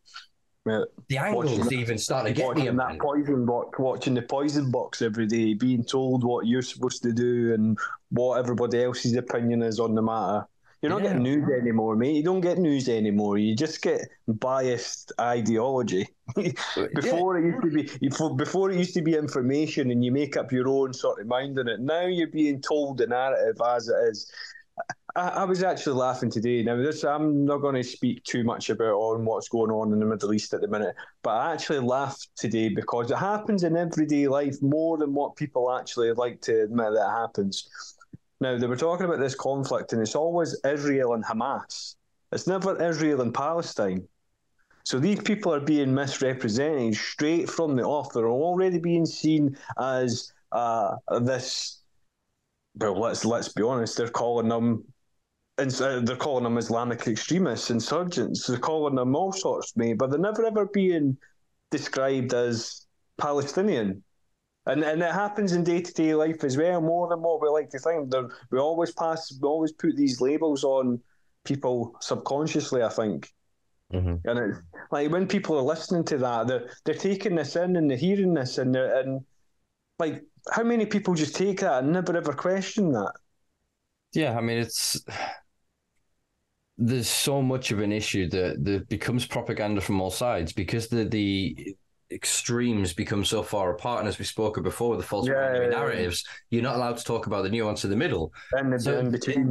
So there's a really interesting video came out. I can't remember where the guy was from. I think looking at his garb, he was probably like UAE or that sort of Saudi Arabia, that kind of side of Islam. And he basically was doing like a history lesson of what happened with the Romans and the Israelites prior to that. And so there was not a country formed as Israel, but there was a region in which the Jews had a presence in the land. Obviously, then a huge part of the history with Constantinople, I can never say its fucking name, sacking Rome, and then the end issue of the Roman Empire, as it were, there. And then the evolution, and then the Balfour Agreement in 1948 and everything that happened there.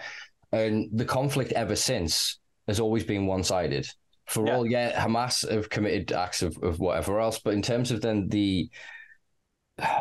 it's controversial, but in terms of a collective genocide or whatever, the open air prison of Gaza, basically through after the Balfour Agreement was signed, I think it's 200 and God, I should really try and get this right, but I can't read that off the thing I'm trying to look at in my head. It's 200 and something. No, it's 148. I think it was villages were sacked almost immediately, and then they stripped the West Bank and Gaza with the two. Mm-hmm. Basically, there was a few other little territories and regions that were then pushed back through various different conflicts over the year when Lebanon and whatever else got involved, and there was issues with Yemen were involved at one point with the conflict. Yeah, I'm trying to pull the history out of my fucking arse here, but basically, then when this happens, and obviously, you've got intervention allegedly from Iran and other state actors.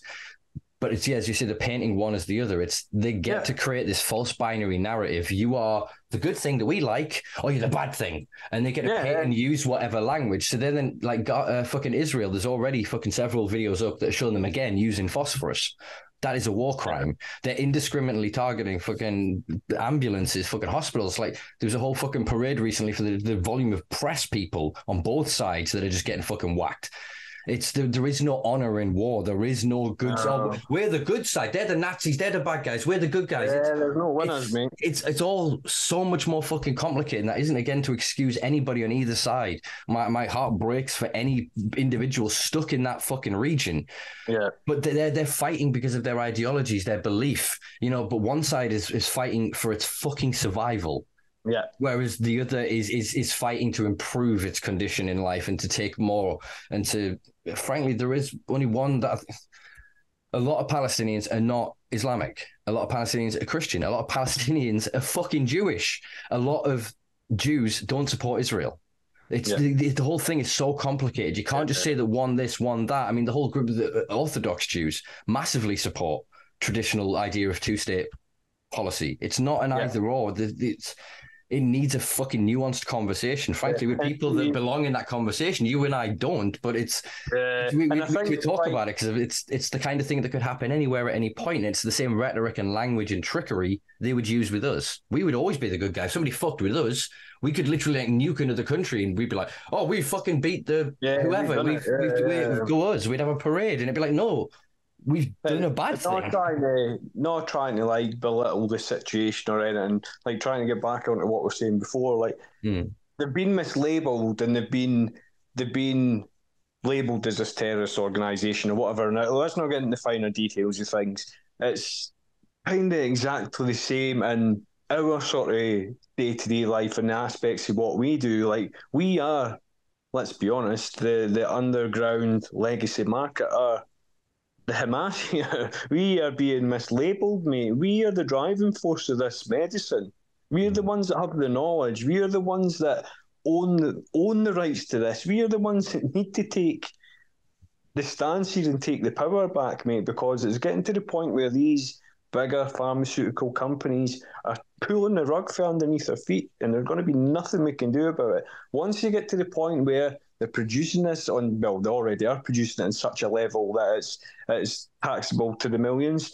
So once they get to the volumes where they have, like say, 50% of the UK consuming medicinal flour and they've managed to get the price down to around £5 to £6 per gram, then what is going to stop the masses just then going forward and paying for this?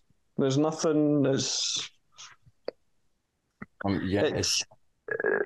It's about... What I'm trying to say is, in a roundabout fashion, mate, it's about time to, like, fight for what you believe in as well with regards to this. Like, we're talking about all this shit that's going on, everybody else knows that shit. I'm not trying to belittle the situation. Stuff that's going on in the world at the minute, mate. There's a lot of turmoil going on at the minute.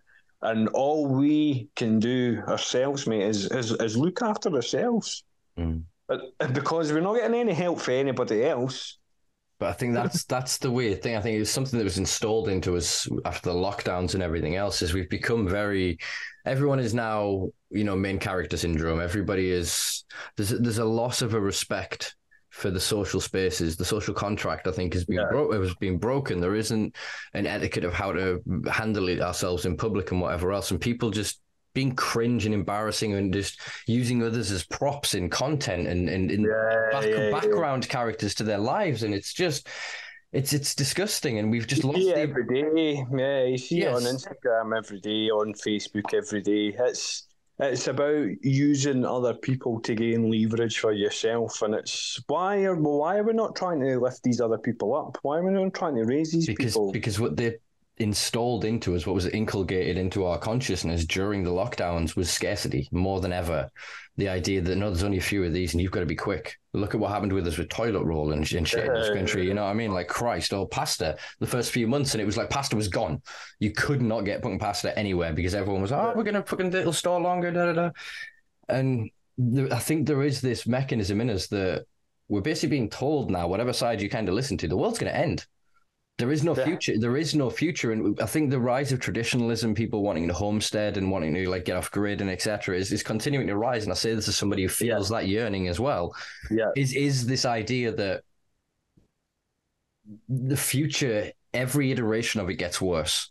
the promise, you and I, very similar age, we came from analog into digital, and the promise of that, like stepping up in the PS2, and you were like, what the fuck is this? Yeah, look at that. You were like, it was like God, and you were like, all this expansion that's going to happen. One day this will connect the internet, and one day, and you were looking at it. And I remember driving back with my mum from Blockbuster and being, you know, one day it'll all be on the telly. None of this, there'll be none of this. It'll all just be in the air, all in the ether. Yeah. And yeah, so we had all of this promise, and look what happened. They just fucked it all. They took it all. They got richer and richer, and all the technology. And same with social media. We had like Bebo and MySpace, and the worst problem you had with MySpace was figuring out your top 8 and dealing with the politics of your friends going, why am I number 3? You haven't seen Dave all week. I've seen you 3 times this week. It's that kind of shit. It wasn't then about the algorithms manipulating you or what. You had to, you were self-guided. We had things like rotten.com. Like, Jesus Christ, the damage we did to our little brains. Yeah, no, think of how many people are still suffering for PTSD for watching things on like on that, and a few, what was the other one, Ogrish and all these other things. Yeah, but it's, my God, mate. I kind of think I prefer that, though, in a way. I'm not saying it should be like the algorithm then giving it to watch you, but everything should be available. And if you so choose to go to that space, whereas now you click on the internet, and you're guided. 90% of people don't go to fucking websites, even like to get to, and I'm guilty of it. I'll click and open my browser if I'm then on Chrome or whatever. I'll just open the Google thing and type in Facebook or whatever. I won't go facebook.com. And so we live through the search engines. So if that search engine then decides it wants to send me to this link one time, like when I bought my visa when I was in America and I paid for the fucker. And I was like, what the fuck? And it turns out when you Google it, people have paid for adverts to get ahead of the government link, the free government link. There's these paid services that then interject, and you go through it all, and you're obviously in a rush, and you're scared, and at the end of it, it's like, pay $10 or whatever. You're like, fuck's sake, fine, whatever. And you don't question it. And so it's, and they support that. These systems support it. So that's just on one little mechanism. Imagine that, as you say, expanded out.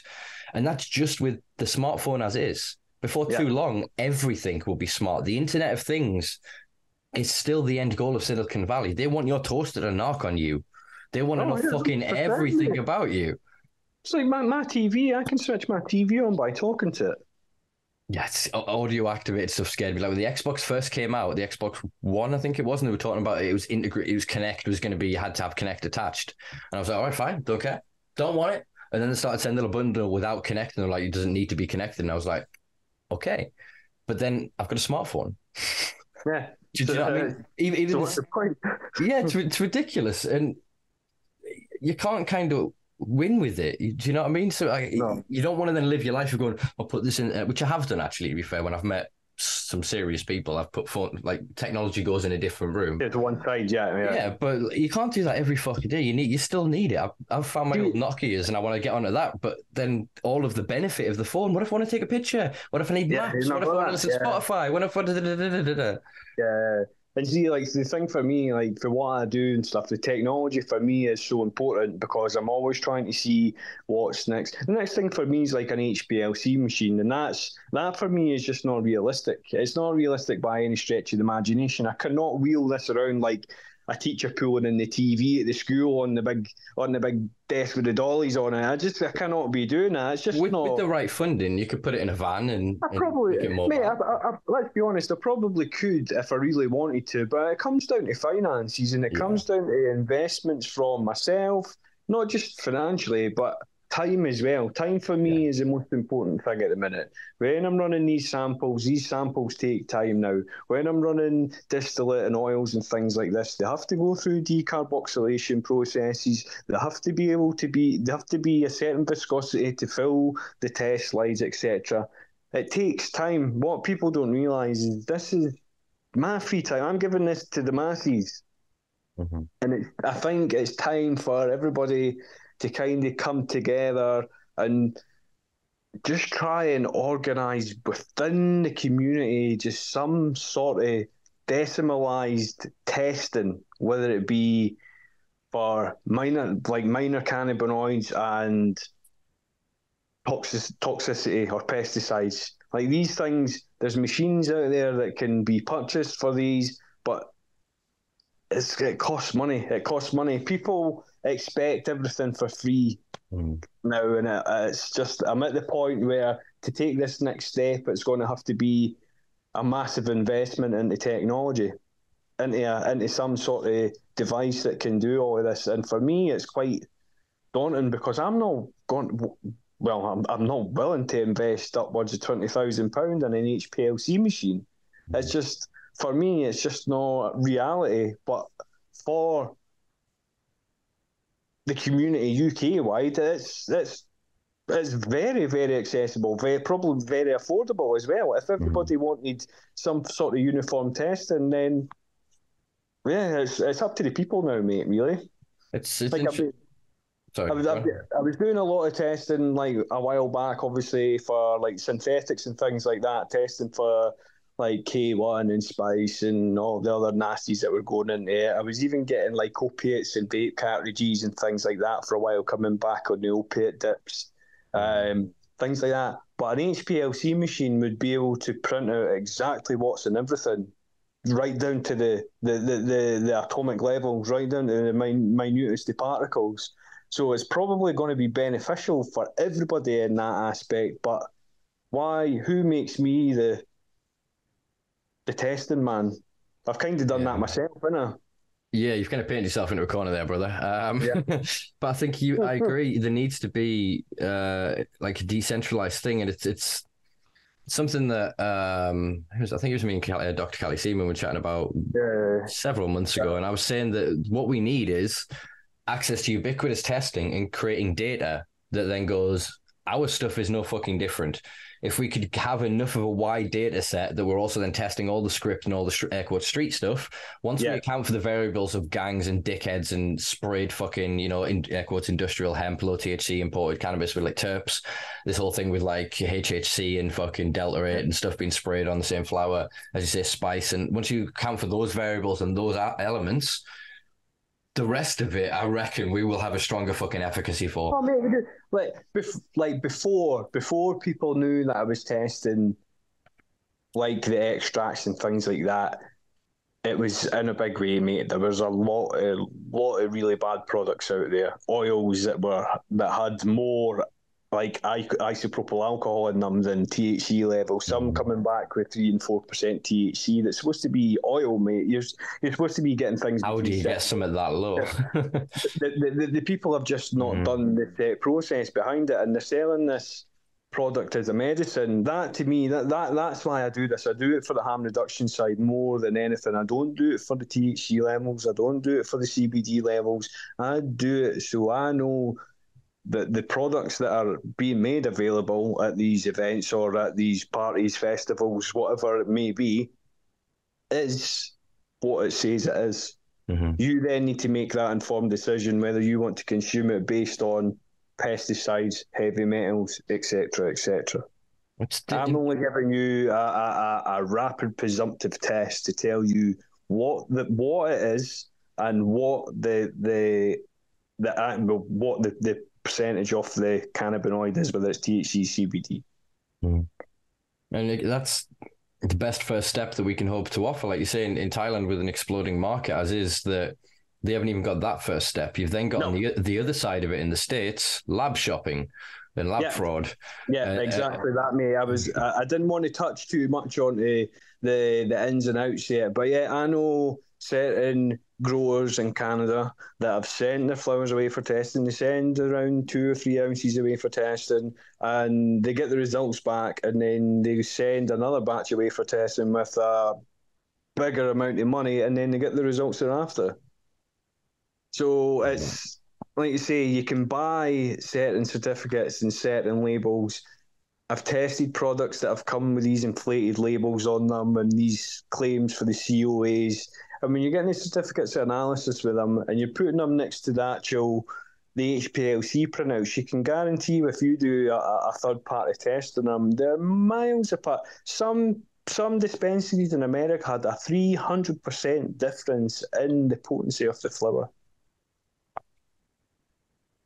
Again, it's because the market is still so nascent and so new that people still think that's good. Highest THC is good. It'll fuck you up. It'll fuck you up more. It's like, can't wait for it to evolve more like alcohol. Because could you imagine that's what alcohol was like? People were just queuing up and being like, "I want that fucking absinthe. You got any absinthe? No, let's go into the shop. Let's get some absinthe." But see, the thing like these high percentage alcohols are a new thing, mate. These have not been around for hundreds and hundreds of years. We were drinking beers and wines at around 4% to 6%. If you were lucky, you maybe get one at 8%. Right up into the early, say, mid-1800s. I'd say mid-1800s until they realised you could actually start distilling the mash that's left over and make a super concentrated alcohol. The super concentrated levels of alcohol in beverages is a very, very new concept in the grand scheme of things. We've been drinking mead and beers and lagers and ciders and perries for hundreds and hundreds of years. That's what I was trying to figure out here. It was the Irish are one of the oldest producers of distilled spirit in whiskey in the 1200s. Well, and yeah. I do remember reading somewhere. This is going to sound fucking crazy, and I've never been able to find it ever since. But it's something I've quoted before. There was a letter that was sent from the fucking Vatican to monks in Ireland, telling them to stop consuming magic mushrooms. And there may be something related to them going, well, all right, if we can't have the fucking magic mushrooms, we get fucked up on the whiskey. Yeah. Again, you're right. So there was a point where beer was safer than water. And so it was, you fermented and we produced the hops and grains into the various forms of alcohol, and we filtered it at different points. And it was considered that you've purified it, and it just happened to have alcohol in it. So the ideology of having these spirits and these high alcohol drinks is a relatively new concept, mate. It's not as if it's just if it's been there forever. It's not. It's just happened. It's very, very fresh in the grand scheme of things. Like I know growing up. Certainly, like when I grew up in the countryside and in Scotland, so when we grew up, alcohol was probably given to you around teenage years, and you maybe had a shandy or whatever at a party or sat in the corner away kind of thing, and it was never ever frowned upon. But I would say that leads you on to drinking spirits and things like that. It leads you on to drinking harder liquors. Mm. But it's mad. It's mad when you think about the lawfulness of the two products, where you look at alcohol and then you look at cannabis. So when you look at one, the amount of people and the amount of money it costs the NHS and the actual the infrastructure in the UK, how much it actually costs the UK per year compared to a plant that you can produce yourself. Well, let's be honest, you can produce alcohol yourself, but it's probably easier to grow a plant, I would say. Well, yeah, it's probably an equal sort of time processing because you need to like allow the yeast to ferment and whatever else. But what makes one lawful and one makes the other unlawful is the fact that they're able to give you a set measure of a liquid and tax it at a set price for over the year. So when it comes to the budget next year, there'll be a rise in alcohol. There's an extra 2% VAT. You got 2 pence VAT onto the pint or whatever, and a pint costs this much. But now, when you're growing a plant and you're growing something at 18%, and then the next one that you grow might be 22%, and the next one might be 20%, there's a variation in that, and it becomes difficult to then put a price tag on it. With this variation in the crop, as we know, like the bottom to the top, the popcorn buds to the bottom are going to have a different cannabinoid profile to the main color on the top of the plant. And so there's inconsistency in the batches themselves, even if from clones and whatever. If this one was closer to a fan, this one was further, that was closer to a light. There's so many other variables, whereas you're right, like alcohol, they've worked over time to standardize the space. So then our whiskey's going to be like, what, 40% wine's going to be like 12%, a beer's going to be like 4 or 5, an ale probably closer to a fucking 7, 8 or whatever it is. And so there's a general kind of understanding of that, whereas cannabis is so fluctuating and ever evolving. It's not like the same hops that are grown for one fucking beer is the same genetic across the fucking board, because they need to standardize that recipe to get it to be the same at the end of the day. Whereas cannabis, we don't want that, because unlike, say, alcohol, you could drink Budweiser all the time and you're not suddenly going to get a tolerance to it. Like, Budweiser's not affecting me. I'm going to go drink Guinness and be like, whoa, fucking hell. Yeah. Cannabis is so different like that in terms of its tolerance or its appeal. You want different things at different times. Yeah. You know, you want to sit out and maybe have like a margarita or some shit if you're out at a fancy fucking dinner. It's really warm outside. You fucking sat with a plate of fancy, or you just with fucking lads, you're going to neck some fucking beers, or you with the missus and you have some wine with dinner or what. It's different for different situations, and the same is true of weed. And they're not going to be able to shove us. They're trying to almost shove us into the alcohol box without giving us the freedom and the loose regulations of alcohol. Because if they did, we'd end up with, Thailand for a while, or the Wild West of the States for a bit before the legislation really kicked in. But then the market will settle. Yeah, I think it was the same with the sort of the medicinal side of the industry way back when I first started getting my prescription. It was very much like, there wasn't a lot of option. The products were there. They were a standardised product. You got what you were paying for, but like you say, you were just getting one product. You were just getting the Budweiser. Yeah. And that's all you were getting, kind of thing. Now it's evolved. It's evolving. They're starting to realise that these terpenes and these different cultivars are really important to actually bringing forward different kind of effects. Like you say, you get different effects off it. Like if you're going to be smoking something like this, like a strain like Blue Dream, very, very medicinal strain, hyper medicinal strain, and then you're going to go and smoke something like, I'm going to say, I was trying to avoid it, but you go and have like something like a dog or something like a Gorilla Glue, something like that, and it absolutely locks you to the couch. It's like it's like the difference between having a cognac and then having like maybe, like you say, a lager or a wine or something like that. We're having a nice sort of mellow Blue Dream kind of strain. That's nice sort of level, sort of high that you get off it. Or you can go and have two whiskies or a double cognac, and then go and it's equivalent to smoking like something like a Star Dog or whatever else, and it absolutely comatoses you. It comes down to personal preference at the end of the day. But I will say the medicinal side of things is improving massively.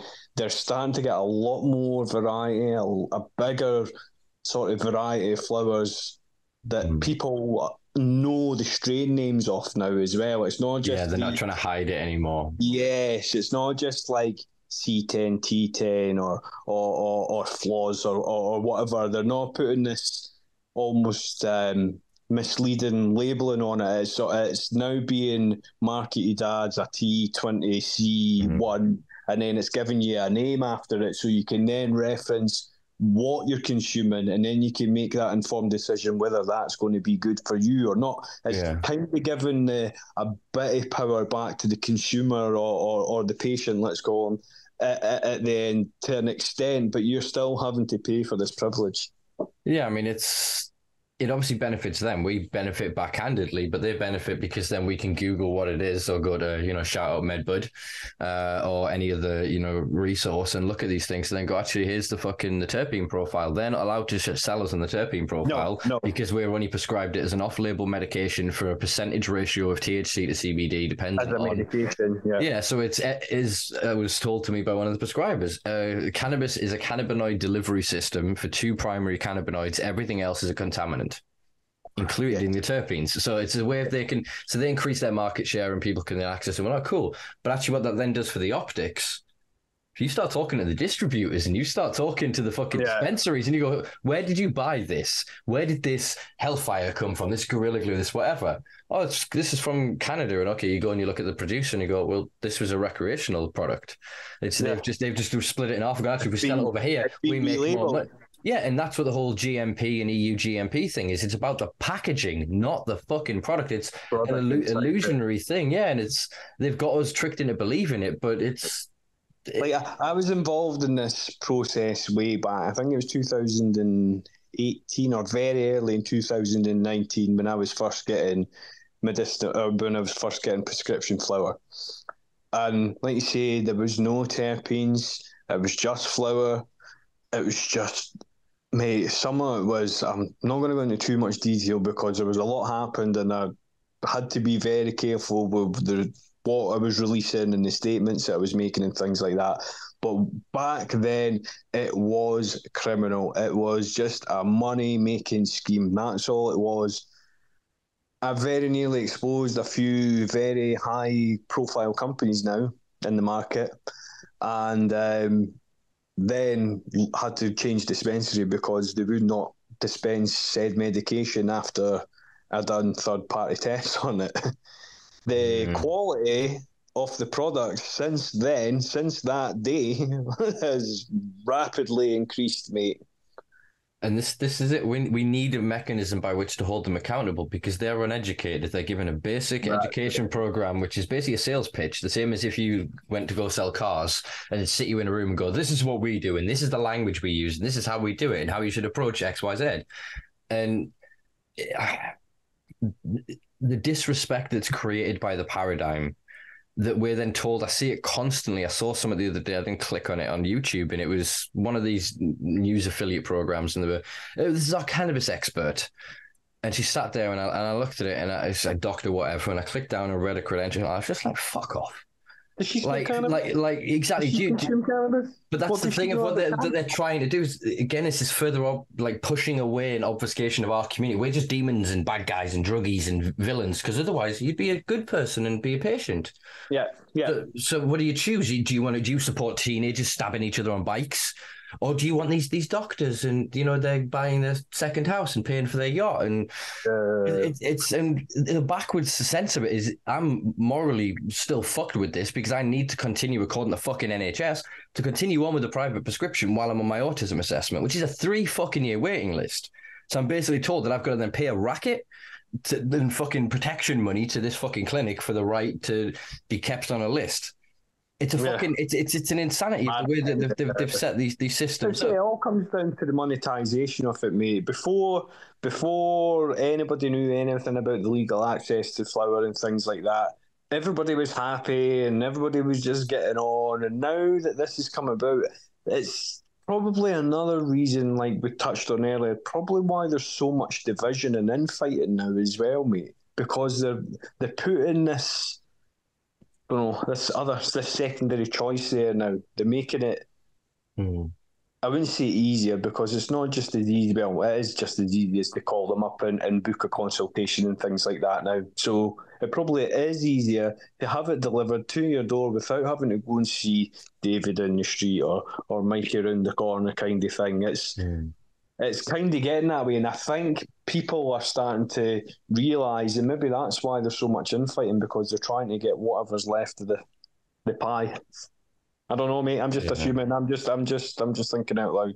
No, I think you're right. Like I kind of very loosely alluded to before, I think there will be revelations which I think will reveal why there is these divisional narratives and where they came from, the whole skunk psychosis myth. And there's so much that, again, I wish I could speak to at this moment, but it's somebody else's pride and joy, and I've just been lucky enough to be able to see a draft version of it, and from what I've read of it, I think they're onto something, and I can't wait for that to be in the public eye, and hopefully for us to have a conversation, because I think it will reunite the people that are not part of this cabal, that are not on the inside of this conspiracy. Once we can, show what this thing is, everyone else that isn't, will be like, guys, fucking that's the enemy. That's the bad thing. Let's fucking deal with that. And as you said, I think testing is vitally important. We need to figure out a way, whether it's like some sort of charity or some sort of commission, it's set up as like a research thing with a university or whatever, so they've got licensing. Opportunity to to have this accessible, whether it be through funding, whether it be through sponsorship, or even a crowdfunder or something like that. I think it's imperative to have it for the consumers that are unable to afford the private prescriptions, because these private prescriptions are not cheap. If you are the person who is living from paycheck to paycheck, you are unable to go and spend £300-400 on your medication every month because you want to buy food to put in your stomachs. It's if you have a spare £20 or £30, £40, whatever it is these days at the end of the week, you can then go and buy yourself some said medication. Which we also we have a culture of ticky as well, and things like you go and buy eights. So like someone will just live off eights, and so then they've got it for a bit, and then I'll run down, I'll arrange to see whoever, and even like getting out and socializing with them, that is a positive thing. I suppose it depends on your relationship with dealers and how you're connected. If you've only got those criminals that we alluded to before, and you've got shit supply, like I mean, we had a whole conspiracy of individuals in Durham that were working with a taxi company, and they were basically just running around fucking weed and all sorts, and they were providing glass sprayed cannabis, like fucking ground up, smashed up glass sprayed onto the fucking bags because the weight that it adds. You literally grit it, smoke it, and you get your gums bleed slightly. You'd be like, what the fuck? And you try to rub it off, and you'd hurt yourself. It's like, so there's those. If you're there with your only fucking people, I understand that this is hyper attractive. But then if you've got, say, you can produce your own, if you've got a good system and you're relatively well adept and say you're using LEDs and making smart of your space, you can get your ounces down to like 30 quid. Yeah. The clinics will never touch that. Neither will the street dealers either that are going to charge you whatever, even if you start buying like really low-quality Albert boxes. And that's where like you... more on your sort of narrative for the decriminalisation of the plant is it holds itself up, because if it's decriminalised, you're able to provide your own medication at a very small cost to society. In fact, you're actually contributing to society by paying the extra electricity bills. Yeah, exactly. This is what I argue to people. A home grower is a better taxpayer than the biggest 10 corporations in this country. You pay more 100%. Tax than Google, Amazon, fucking Apple, Microsoft. Yeah. Because, yeah, if you're doing it right, and I will ethically always say to fucking people, pay your fucking electric. You're growing for your own autonomy or whatever else, but if you then do that, you fall into their paradigm. If you're then a criminal, you're willing to break other fucking laws. I will admit I break laws, but I break rational laws for moral reasons in a way that I would happily defend myself in a court of law. Yeah, you know what I mean? To touch wood, I wouldn't fucking want to have to, but I'm prepared to. And as part of that, when I then have to touch wood, if I ever have to, I don't want to have to try and justify stealing electric or any other proliferal potential crime. I can then stand on my morals and on my argument of going, no, this is, why I've chosen to do this. Yeah. It's mental. And it all comes down to this: the two words again is lawful and unlawful. And it's when you understand what lawful and unlawful is, who gets to dictate that, who gets to benefit from that. And again, this is part of this narrative that I think is going to start to come out about the licensing and the regulation and a small cabal of individuals that are responsible for the handicapping of the industry in the UK. And since we're post-Brexit, thankfully, we're still under the European Human Rights Convention, which should help us out with some court cases and stuff that we've got moving forward. But it means that whatever happens in the bloc of Europe, we're going to be left behind. And unless we get a progressive government that goes, is it not better for us to get ahead of Europe and then sell into them and become a strong ally and fill all the land with weed, or wait for them to do it and on a scale not be able to produce our own? Because we had that happen at the end of the... not Victorian era. Who the fuck? Which queen was it? My royal history is terrible. First Victoria the First. We got reliant on fucking Russian, Ukrainian, fucking what's that other bloody form of Eastern Bloc country that I can't think of right now? Romanian low THC cannabis. And so rather than because we had a history of domestic production for quite a fucking long time, and then the more the colonies we colonized and the more of the empire we built, we then diversified that to other regions. And then we became dependent upon it. Then when these regions became autonomous, or obviously through global criminalization starting in like the 1840s, but prior to that, these were resources that give people trading power. And I think that we have to then look at this thing of going, look, globalization is over in terms of resource sharing. Most countries are now, over the past 12 months, going, we need to produce everything at home. Yeah. Everything is on a knife edge. At any point, the waterway's shut. At any point, the port's shut. Like we saw during lockdown. Like the only things that were allowed to kind of just drag through was international food trade. But even then, we started to lose a lot of resource. Like not just us, I mean, collectively. They never had any problem like supply of masks and things like that for all these government contracts. So, mate.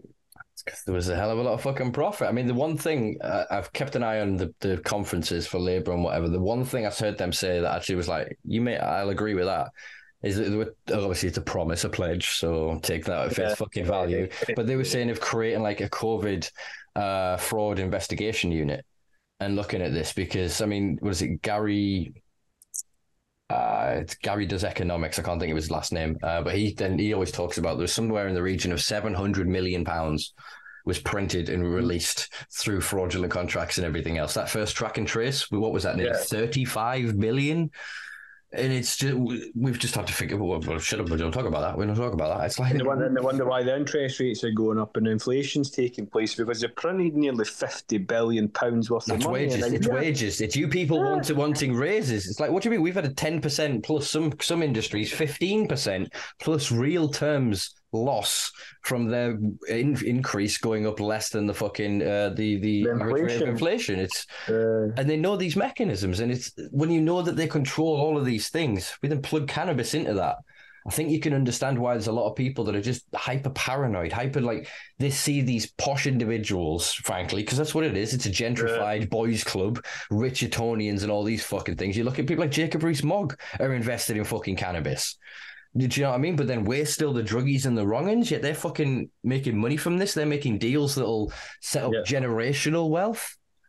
Yeah, it's smart. And see, the thing is, we're too far past it now, mate. We're institutionally corrupt now at that level, and these people are only passing laws and putting bills forward and changing acts to suit themselves and to suit their own gains. You know, we always talk about GW Pharmaceuticals and Theresa May and what went on there. That is the biggest example of just how corrupt the Tory government was, mate. Look at how many people are now sitting in their big country houses with their log burners going, not got any air source heat pumps or renewable energy panels. They're not worried about their energy bills, mate. They've made hundreds of millions of pounds through the league or through the legalisation of medicinal cannabis in the UK. Yeah, and they're set to make all the more because, as I keep trying to say to people, we are not America, and the mechanism of the House of Lords and the corruption that is in place there means the first law past the post in this country will be the only law we will have for 50 years because our politicians, the Prime Minister's retiring. Here's my 50 people I want to fill the House of Lords with, so they'll protect the laws and the acts and the assets that we fucking set in place. And then it becomes hereditary, and their son then takes over, and they've been brought up by their parent to only protect their assets, and it's just a vicious blood sport for them, and look, we got more than you, let the other guys in, because frankly you look at Blair, it's a fucking war criminal, fucking 100+ grand talking about fucking peace around the fucking world. It's an atrocity, the whole thing. It's a pageantry, but as you say, it's so corrupted that anybody that gets into that position that seeks to be of opposition, they're just lying to us. Because if they were actual opposition, they'd been fucking weirded out. Yeah. It's for self-gain, mate. There's probably a few. Let's not tar everybody with the same brush. Yeah. There's probably a few independents out there and a few on either side of the fence, whether it's left wing, right wing, or up the middle. There are probably a few people out there who have their constituencies at heart, and they're trying to do the best for their areas. But at the same time, they're still acting on behalf of these political parties. They're still a member of a gang, in my opinion, or a boys' club, or not a boys' club, or a club in general, that they then pledge themselves to and uphold the beliefs of that. I mean, they call the politics and parliaments projects now. Yeah, what does that fucking tell you in terms of it? It's there. This is like the speaker of Liz Truss's project, her economic project, a governmental project. And like, what the fuck you on about? Yeah. And then when you look at the people behind that and all of the fucking think tanks and everything else, and again, Tim's all of them a puppet for other people that we think this and we want this and this, and they create a packet, attach it to a person, send it out up the flag, go to the flagpole, how many people salute? That's the one we want. Get in. Okay, we'll try this. Yeah. And then, like I say, they're putting policies in place that, before it's even hit the news, they've made their money. They've already got their deals, already got their shit. They're out of there, and by the time we're bickering about it, and it's that they call it the Overton window, like the accepted public political discourse, like the gap between what is acceptable on either side. That is shrinking every fucking day, and this neoliberalism idea of left and right, depending on the subject we're talking about, I'm an extreme communist lefty, or I'm a right wing lunatic. Yeah, and my politics, frankly, I don't think it fucking changed. But this idea that they've created, and you, like you said before, you're not allowed a middle ground. So if I then go, here's 10 ideas, I agree with 8 on this side, I'm on this side, but the 2 on that side, I have to then say I disagree with. Yeah, and that's exactly what happened. Yeah. And that's crazy. There's, like you say, there is no any sort of moral ground now. There's not anything in between, and that's the moral ground is usually always the right way, mate. It's usually the common sense approach, but there is no common sense approach to politics, is there? It's just this is what we're going to do. This is what I think is going to benefit. So let's try it and see, because nobody knows, mate. Nobody knows how things are going to. Japan have reduced their interest rates to 0%. You can buy Japanese yen for as thing as like 150 yen to the dollar at the minute, because they've strapped the interest rate to try and stimulate the economy. So what everybody's doing now is they're buying Japanese yen. Mm-hmm. So everybody's invested in the Japanese yen at the minute. So they're buying the Japanese yen, and it's stimulating the economy so fast. But that's because Japan want to protect Japan. Japan's culture and history. I mean, when the Mongols tried to invade, they thought there was like the Great Spirit. Every time they got in the water, they didn't understand the tidal systems between the countries when they came down through China. And they tried to fucking invade, and the ships got sacked every time. And they were like, we don't fuck with Japan. And then anybody that kind of landed in Japan for fucking centuries, you had to be a motherfucker for them to earn their respect and shit. Otherwise, you were just fucking dealt with. And there's still that protectionist thing that Japan and Japanese first. And that comes from the consequence of the Westerners and fucking Hiroshima and Nagasaki. Like the official mentality afterwards was like adapt, grow, and pass or surpass.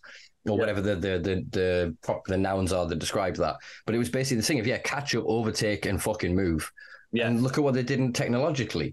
And so I think they're then, again, seeking to protect all Japanese classes and citizens. And the culture there is so different compared to then the rest of the world. We're just cannon fodder.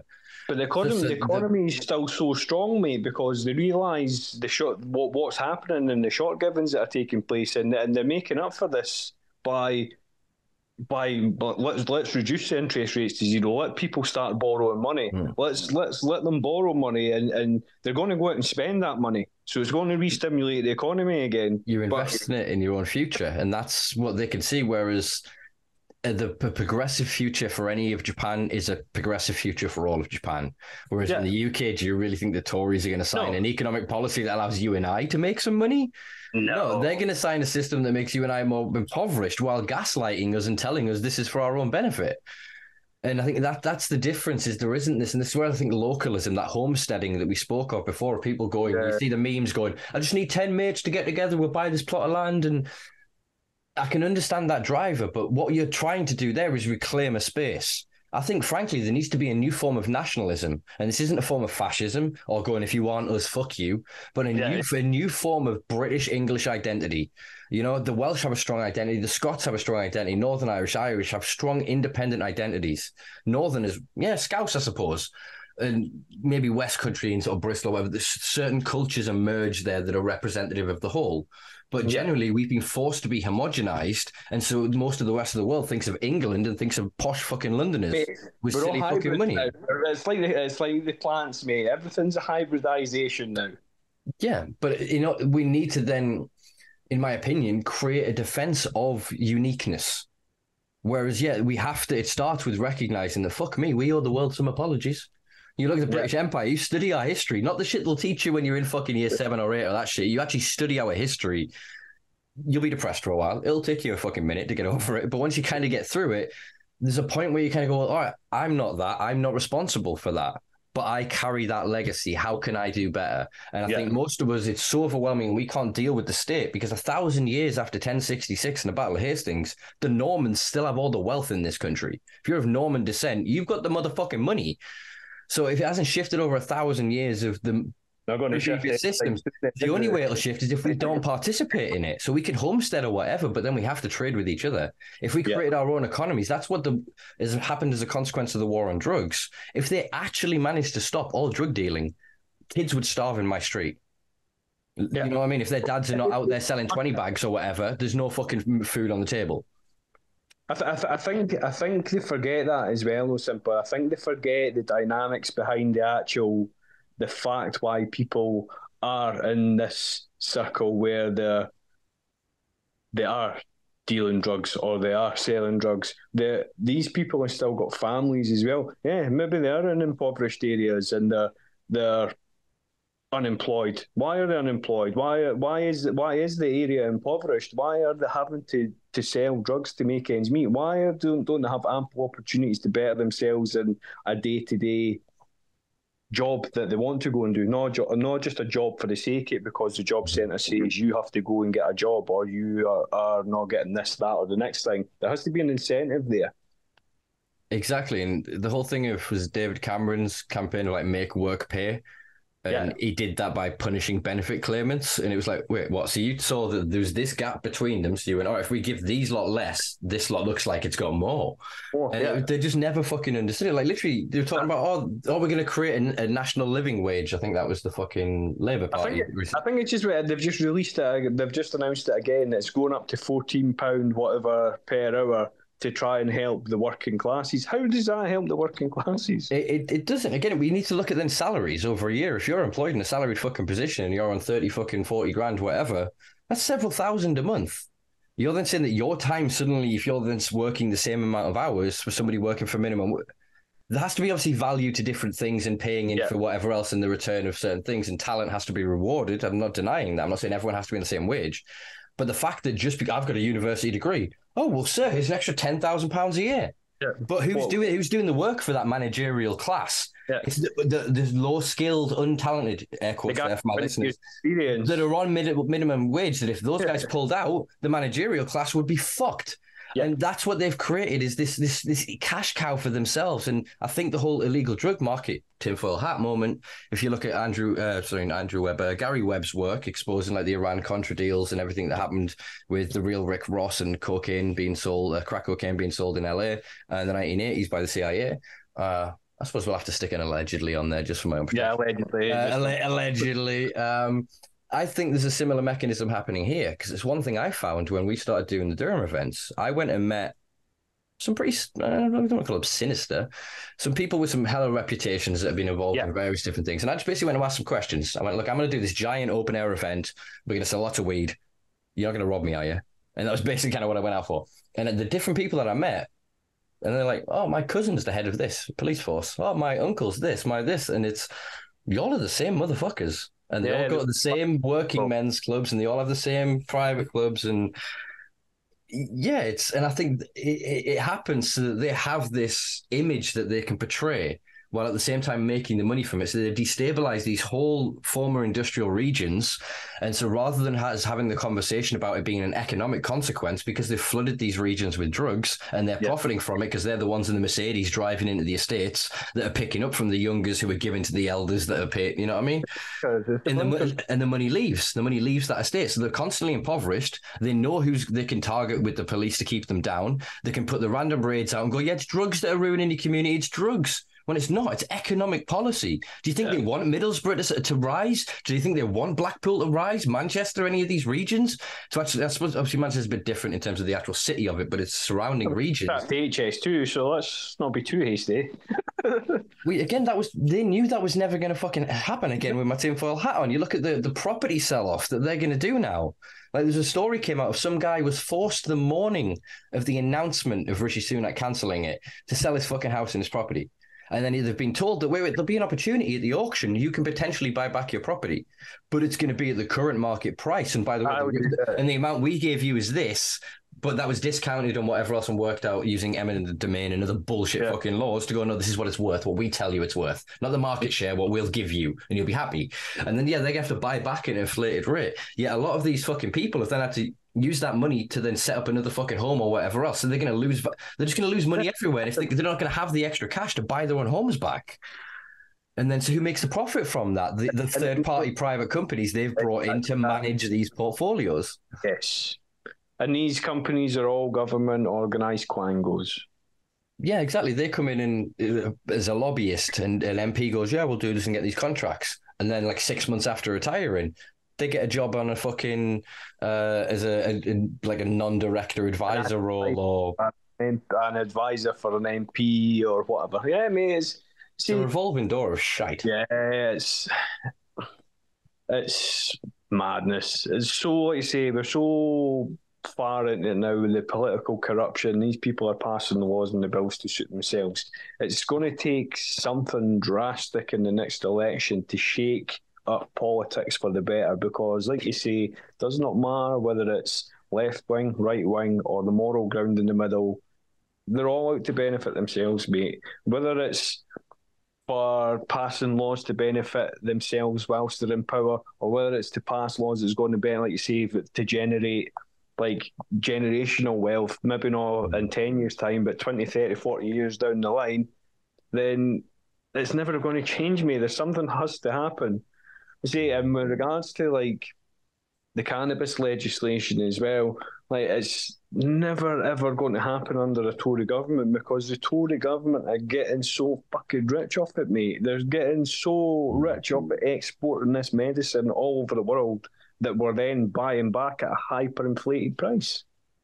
Yeah, as you said, they get a benefit on both sides. Financially, they get it. They also then get to retain the skunk narrative and that it causes psychosis and be able to hyper-militarize the police and over-police certain neighborhoods and jurisdictions. Yeah, you want to tell me that there's less drugs in Mayfair than there is in, I can't think of a comparable poor area, Croydon or whatever in London. No offense to Croydon. I don't know London economics enough. I was trying to get something high and something low. No, but do you know what I mean? One, there's more drugs in Croydon. No, yeah, you've got more cops in Croydon, so you're finding more drugs. If you then went to all the fucking poshies, you know, as Boris Johnson was talking about, saying that, you know, he's got plenty of bougie friends that, you know, enjoy a nice spliff after work. Like, why are they not fucking policed? Why are they not? Like, they wouldn't even think of needing the protection. They own their own homes. So their letting agent isn't going to have an issue. Their landlord isn't going to have an issue. So they don't need to be bullied into this racket. You know, they could then, if you've got a gated community, like you have a private grounds, no one can even get on your drive. They need a warrant to get on your drive to get close enough to smell your house. Whereas if you live on a high street and your carbon filter breaks or whatever, and you stink up the street one morning and a fucking Jobsworth cop decides to fucking stick his nose through your letterbox. It's just the classist element of this. I mean, there was Keir Starmer was covered in glitter today, which is quite amusing. Yeah, that's it. And what was the guy who was calling for a people's parliament? A people's house. And I think this is what's happening in Ireland with the People's Assembly. They're kind of going now like, fuck your air quotes representative democracy and the bullshit you've created. We want our own system. And again, if we have enough people sign up to it, we control that power. It's what I always said about the cannabis and drug reform movement. We should always have been and should be now a political movement, a political party that's membership driven. So if there's 100,000 of us signed up, we go, knock, knock, Mr. Tory. Do you want 100,000 votes? What are you going to do for us? Knock, knock, Mr. Labour. Do you want 100,000 votes? What the fuck are you going to do for us? Yeah, you know, and we would have that power and that autonomy, and that's what they want to break. That's why they're so anti-union on both sides. That's why they're so anti-collectivism and the idea of, you know, true socialism, small s socialism. Yeah, I think it, and like you say, we're not getting the reform on the moda or anything like that, because these people are frightened of the outfall and the consequences of the people who are already benefiting from it. Let's just hypothetically talk here for a minute. So let's just say Keir Starmer gets into power. They talk about reviewing the Drug Reform Act and everything. They start talking about the possibility for rescheduling or decriminalisation. So they go through all this process and they start going through all this. The only people that are going to stand to lose money are pharmaceutical companies. Mm-hmm. Which a lot of the people that are sitting in the Houses, Lords and peers and whatever are financially involved with. So, like I say, they're only going to be passing the laws to benefit themselves. So it's never going to change, because as soon as it comes up into a discussion in the Parliament, it just gets shut down, because there's too many people sitting on those benches that stand to lose too much money. Yeah, I think the other side of it, like I said, is that control paradigm. They still get to demonize as vilifiers. They don't have to talk about knife crime. They don't have to talk about socioeconomic deprivation. They don't have to talk about the legacy of, you know, racism, of classism, of a caste system in this country. We don't have to talk about any of it. They're not involved. They're in their own bubble. They're doing their own thing. They're not worried. Mate, they couldn't even tell you what the price of a pint of milk is, mate. Yeah, it's a fucked up situation, because their politics, their ideology, their beliefs are informed by the reality they live. And I'm constantly reminded of, there's an image that went viral of Hillary Clinton looking through a doorway into some woman, an average woman's kitchen in fucking, in where the hell was she? New York or somewhere like that. And it was, you know, a modest sized kitchen. Yeah. And the fucking, she's like this, just fucking like, what the fuck? She's so shocked by the, you feed a family in this room? Do you know what I mean? And they're realities. And then you... Station's massive, mate. Yeah, I think we're arriving at a point of convergence in divergence in life where our future, the technology is either going to give us utopia or dystopia. And so once we arrive to a point, if we can either have what Aaron Bastani calls fully automated luxury communism, where there is such an abundance of all resource and the resources themselves are automated, so they constantly generate new value, past the point where labor's not a value. So then everybody has everything and can have everything. And there's no reason to fuck anyone over because everyone has everything. Or the other side of it is that through their automation, and they don't want to create universal incomes or anything like that, because you'll have to find a way to tax the machines and their labor. Yeah. Their labor has to be taxed and that money then has to go back into society. And there's a famous... sort of anecdote that was told of Henry Ford Jr. talking with one of the automotive union directors, walking down an assembly line, is one of his new assembly lines. And Ford quips to the guy and goes, "How do you expect these machines to pay your membership dues?" And the guy quipped back to him and said, "Well, how do you expect these machines to buy your cars?" And it was one thing that Henry Ford Sr. understood. He said that he wanted to ensure that his workers could afford to drive his vehicles. They can't afford to buy my cars. I'm not doing it right. And then his son fucking came on and through the hyper secondary stage of automation. And you got the head of Chrysler at the time, and that kind of fucked things up with his desire to create standardized models, but just change really little nuanced bits and get everybody wanting a new car every year, and the intrinsic obsolescence and everything that kind of crashed out the automotive industry. But it's that's where we're at now. Is you look at the people in Tesco that are training us how to use the machines that are replacing them. Yeah, so you go in and there's maybe 5 manned checkouts, but 50 fucking automated ones. But the machines, and again, conspiracy, I think the machines are programmed to need the people. So every now and then they'll just freak out and do something. I don't think there's necessarily a bug. I think they're just lagging out, having to keep the people until the society is ready enough. And I think this is where we either have to have universal basic income, but it's digital money. These central digital currencies, because I think then it'll be like, okay, here's your benefit, but your benefit will only work in Tesco or whatever clothes shop we want, or whatever. You can only use that money where we want to allow you to use that money. Central credit, And that's where I feel like we're going. And it's a scary fucking thing, because anytime we now see a new technology, the average informed individual that's aware of the continuation of history as well as what has previously become before it, that it's not good. The people in charge, they will hear the best thing in the world and find a way to make that destroy us. Yeah. That's just their motive operandi, is to make more money out of it. Also, this is going to kill 1 million people. Yeah, but how much are we going to make? How many zeros is that? Yeah.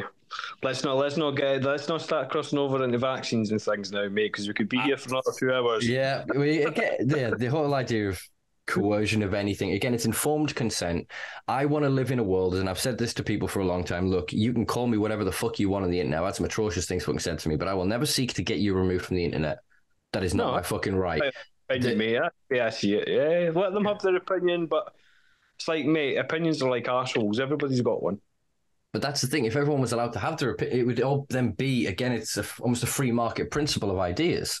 And I want the same to be true of, say, cars. I want to be able to crash my car. I don't want to crash my car. Fuck, I don't want to injure anybody or hurt myself or risk any. I want the ability to crash my car. If I crash my car, it's my fucking fault. Somebody might crash into me or whatever, but I want that control. What is the point of living if you don't have fucking control? I used to do a lot of free climbing. I don't these days, like parkour, like not necessarily like jumping around, but more just free climbing buildings and whatever else. Yeah. And it was always for the thing of sitting at the top, and it was the feeling of, I can do this, and it's in my esteem. I have to get down, and it's because of me I got up here. And it's a sense of achievement, same thing with the plans. And you're taking a measured risk. Mm-hmm. And the fact that you're in control of that risk that you're taking, mate. It's like if you jump inside an automated vehicle and that crashes, then that's out of your control. That's nothing to do with you. Mm-hmm. And that's the scary thing. We're seeing the consequence of some of these vehicles. I never really thought about that before, mate. That's got me thinking as well. It's the ethics of it as well. Like they're talking about, do you know what the trolley problem is? It's a classic sort of philosophical, ethical kind of quandary, and it's an image. You'll have seen it probably before, and it's a trolley, like, what do they call them? Like a tram, runs on tracks. All right, and you bell and it stops. And there's two tracks, and on one track is one person, on another track is like three or four people.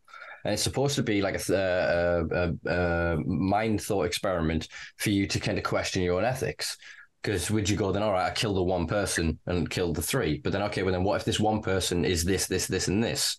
Yeah, and these people are this. And it's people change it by going, well, oh, what if that's a baby or this is an older person? And it's just so you to kind of question your own sort of ethics. But there's a similar sort of thing at play here that I want to have to make that decision myself. I don't want to be driving in my car and my car veer off and kill an old man and it goes, well, we detected that he's 5 years younger than the other guy.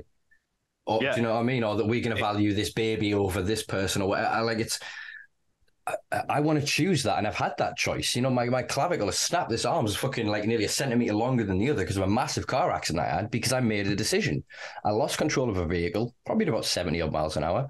I've dealt with this with the police, so fine, you know, double jeopardy my ass.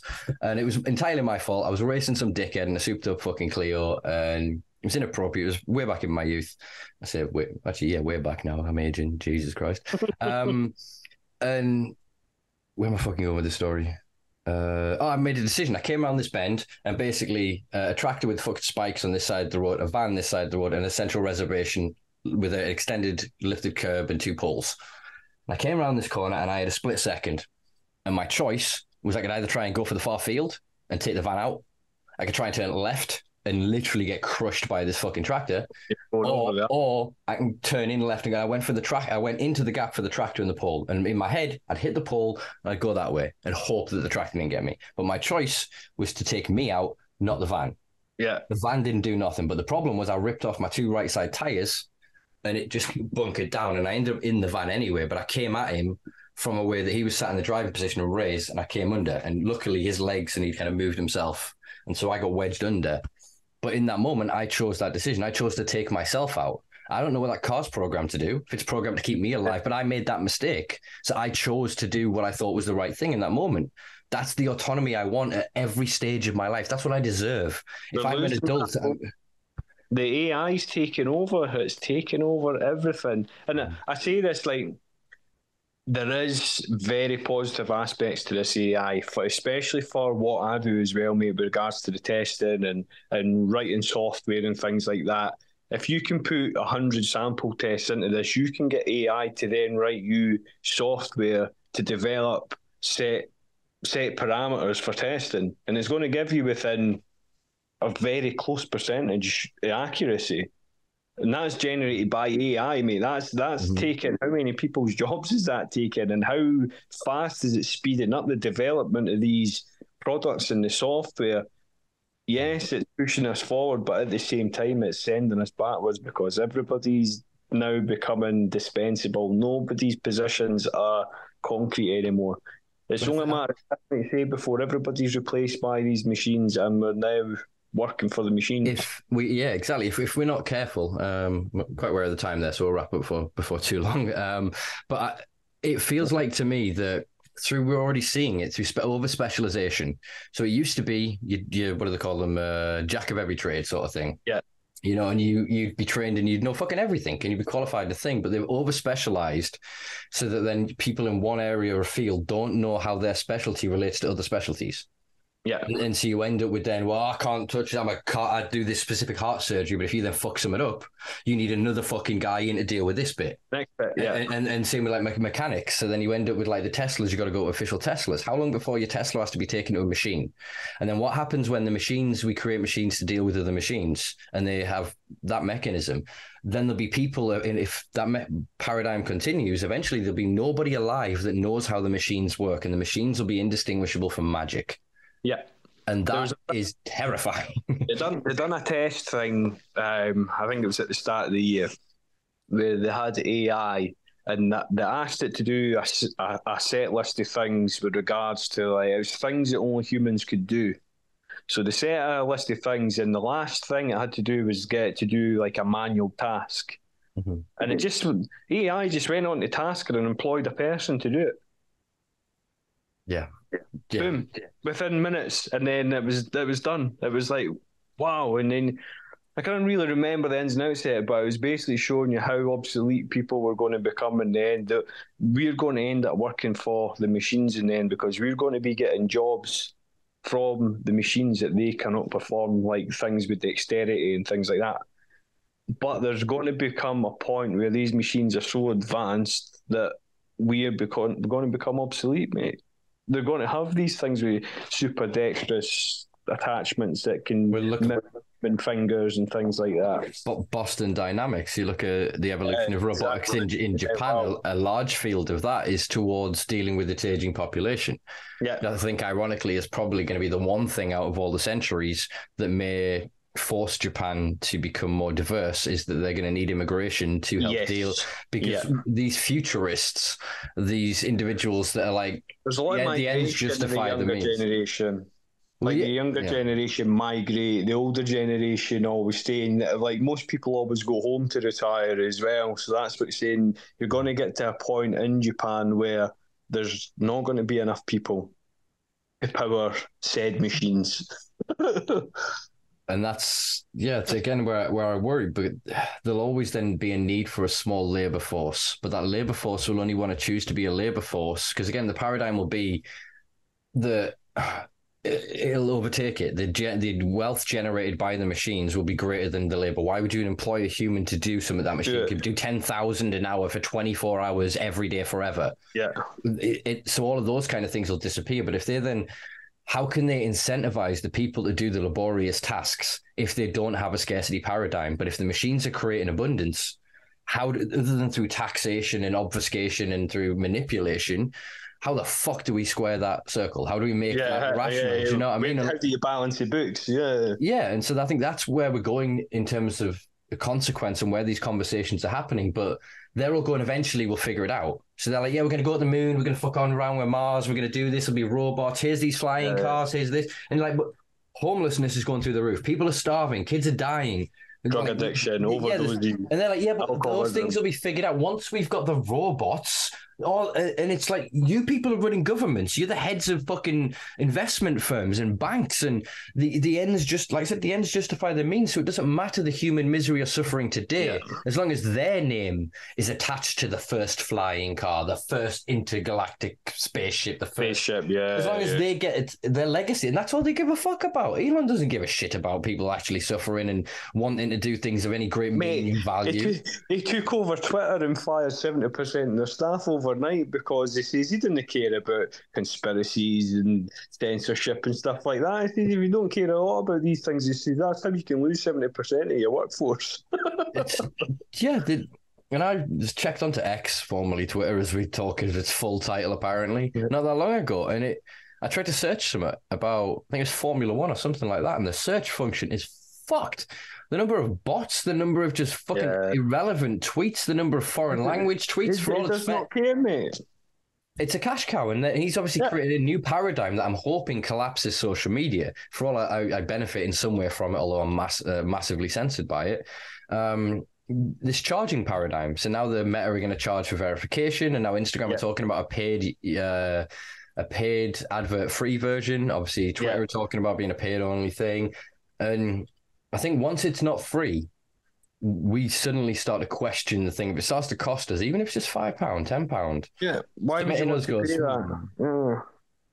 Mate, I get it, mate. I've done a bit of testing. I know as soon as you involve a monetary value to it, it becomes, I wouldn't say unpopular, but it becomes less attractive.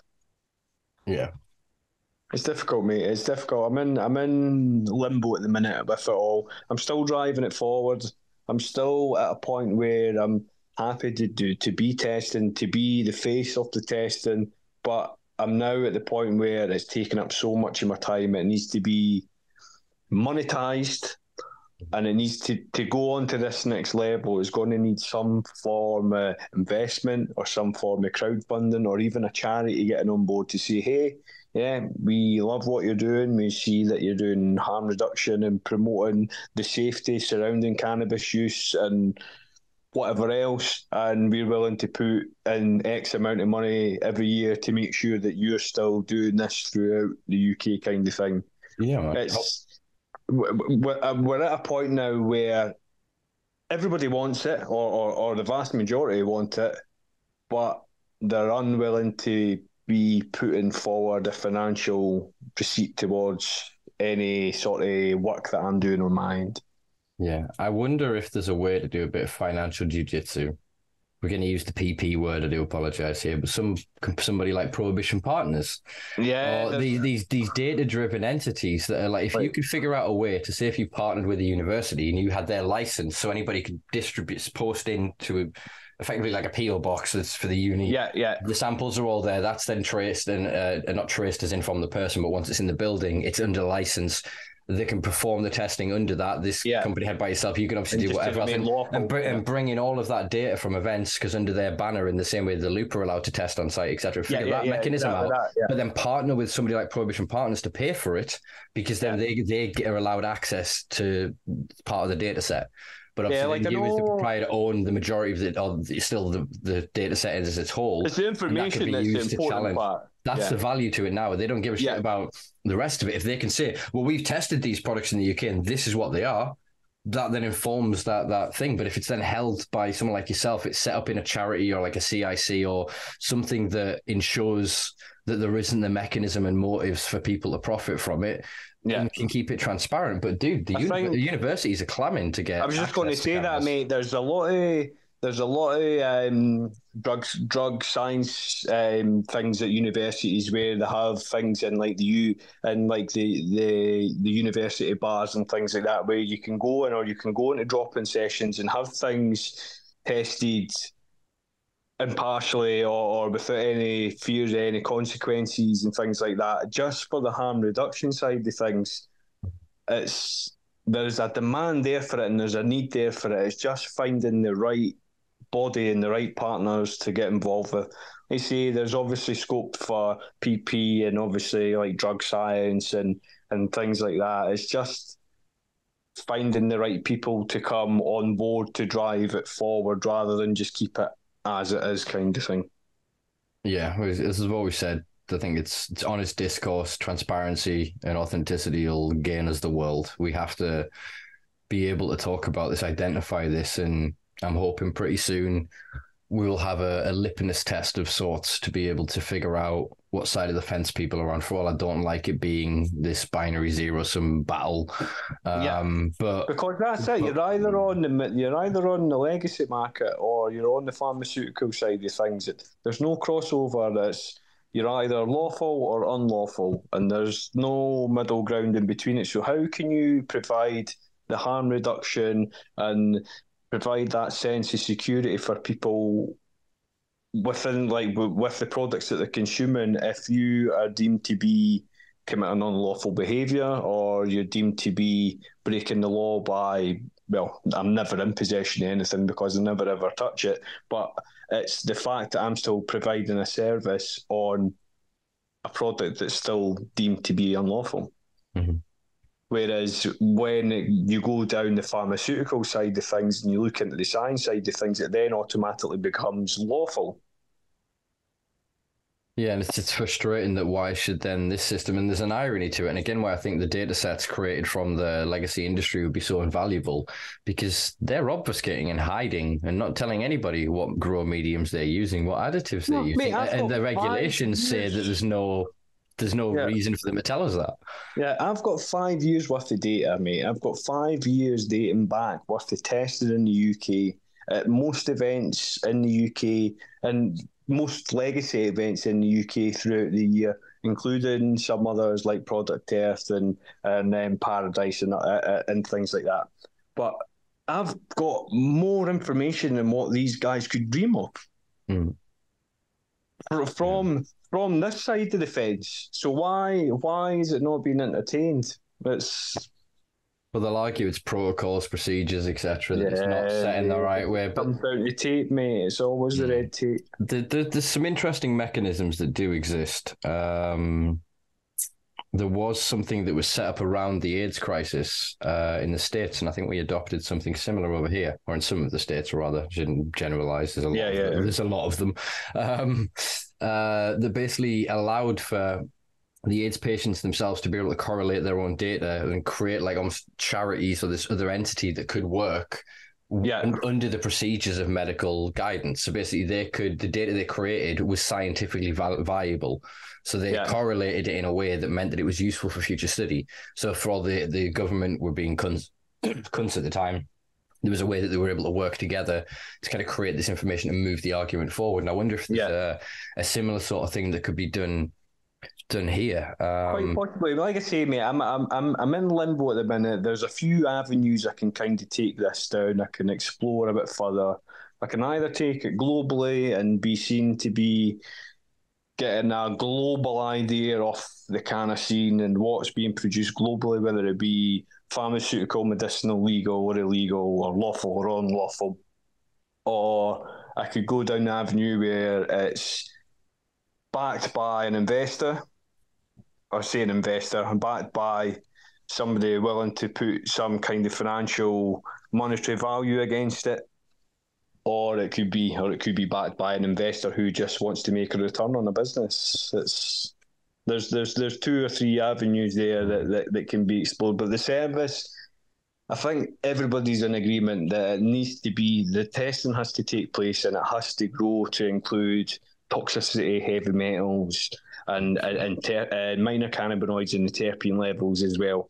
But without the UHPLC machine, it's just not going to happen. And without the best part of 20 grand. But there are facilities that are able to do this in the UK right now, but due to legal and binding contracts, they are unable to process them. But if you're in a scientific guise, you're able to do it. Mm-hmm. Yeah, there must. Maybe I should just buy a white coat. Why not? Seems to work for quite a few others. God. Hey. I think that's a good point to leave it for one day, mate. My battery's flashing at me here as well. You always timed it well, then. No, I think we literally covered everything that I wanted to sort of touch base on. We did well. Jabber for hours about nonsense, mate. We were very similar in that way, I think. Yeah, no, agreed. But yeah, really appreciate you sort of taking the time. As always, I just want to get different narratives, different perspectives, and I think you have a unique position that you sit in. Like I say, I'm on the fringes of both. I speak to the legacy market quite a lot, and I deal with a lot of information for the pharmaceutical side of things as well. The pharmaceutical asks me questions with regards to the legacy market, and I'm in a position now where I don't want to be passing any of my knowledge in between the two. I do not want to do that. They're now at a point where they're trying to buy up our knowledge for a salary, and I've seen it happen over the last 2 years, and I'm just not willing to do it. I'm trying to push this forward for everybody rather than just people to get rich, mate. Yeah. No, I think that's, again, the thing that we have most in common is if we make money, that'd be nice, but it's the world that we want to see that we're fighting for. It's the passion that drives you, mate. 100%. And hopefully that came through on this recording. Where can people keep up with you? Socials as always, Instagram, CBD_sciatic_James, or if that's a bit of a dyslexic's nightmare for you, I've got another one shortened to CBD_James now, so you can catch me up on there. I say there's not much on the page, it's just test certificates, it's just what's happening in the UK on that week. It's usually got rundowns for any events that have happened with regards to many special flower or stuff that I've seen. I think you've appeared in there once or twice yourself before as well with regards to some prescription medication you had, I believe. I think there was a blue dream thrown in there as well somewhere. That wasn't prescription, but yeah, I've got some interesting stuff for sure I need to get on your little machine, because I think as you're saying, always looking for something a bit different. I think I've got a couple of things a bit different. Some things I'm really sure are different, but I have no idea what the fuck they are. So accidental crosses that you need. Yeah, those are usually the ones that are providing the surprises, mate. But we'll catch up again at some point before Christmas time, I'm sure. Yeah, for sure, man. All right, I'll let you get off. I'll do a bit of housekeeping and wrap this up. And yeah, I'll include links below as well so people can jump straight over and find you. But yeah, once again, James, appreciate your time. Awesome, as always. Mate. Been always a pleasure. Brother. Always, mate. All right. Peace and love, brother. I'll let you get off. Thanks, Simba. Peace. Bye. Well, there you go, folks. That was, we're just calling him James these days. We've dropped the CBD. What do they call them? Is it mono non-Islamic? I can never pronounce that word. I can't even read it properly in my head. But, like Madonna, single named. So he joins that crew alongside Pat as being the one name wonders of the Simple Life podcast guest. So, yeah, really appreciate James giving us, it was basically about 3 hours there. It was a good amount of time. Hell of a conversation. I think we covered a lot of great topics. It was great to catch up with him and to find out about what he's been, doing, his experiences within sort of the testing field, the product testing, his firsthand experience of Thailand. And so, just kind of catch up and shoot the shit. Really enjoyed that. As you said, we could have spoke for many more hours and talked a lot more shit on a lot more subjects, but I was trying to keep it a bit sort of on point. So I think we did not too bad of a job there, to be fair.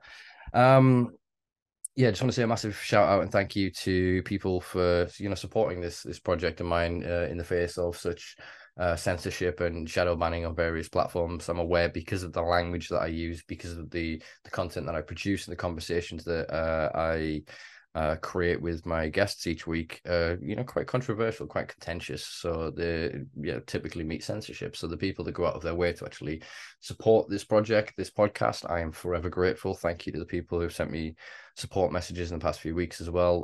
While I've been absent, this podcast rises and falls on my mental health, sort of week to week, day to day. And it's been a tough little spot recently. So I greatly appreciate anybody that is sent messages, sent support, continue to support the podcast in my absence. Y'all are fucking wonderful. I greatly appreciate you. If you enjoyed this project, please do give us a little like, a share, subscribe, a rating, a bit of feedback. Be honest. I always appreciate some honest feedback. Help me kind of keep evolving this project so that, it's representative of the culture, that it is inclusive of, and representative of the legacy community, the legacy cannabis culture, and represents our history and our heritage in a positive light. Please do, check us out on all social media platforms. I was going to say check out The Simple Life, but I'm having a bit of a argument with two domain providers at the minute who it seems like one of them has lost the domain and the other one isn't taking fucking responsibility. So currently my site, both things are linked to a fucking domain that doesn't exist. So there is no simplelife.com currently. There is, but it's not showing on the the public internet at the minute. I'm really struggling with that. So hopefully in the coming days, weeks, and months, fingers crossed, that'll be resolved and you will be able to check out thesimplelife.com. In the meantime, check out patreon.com/thesimplelife, where for less than a cup of coffee, you can help me keep the lights on this little project of mine. You've been beautiful. Thank you for your time as always, folks. I'll be back next week with somebody. It'll be awesome. You'll enjoy it. I'll have fun either way. And you guys will like it. It'll be all right. All right. Peace and love, folks. I'll see you soon. Bye. Couldn't fucking see. I couldn't see my own hand to figure out what fingers I was holding up there. Jesus Christ. There we go.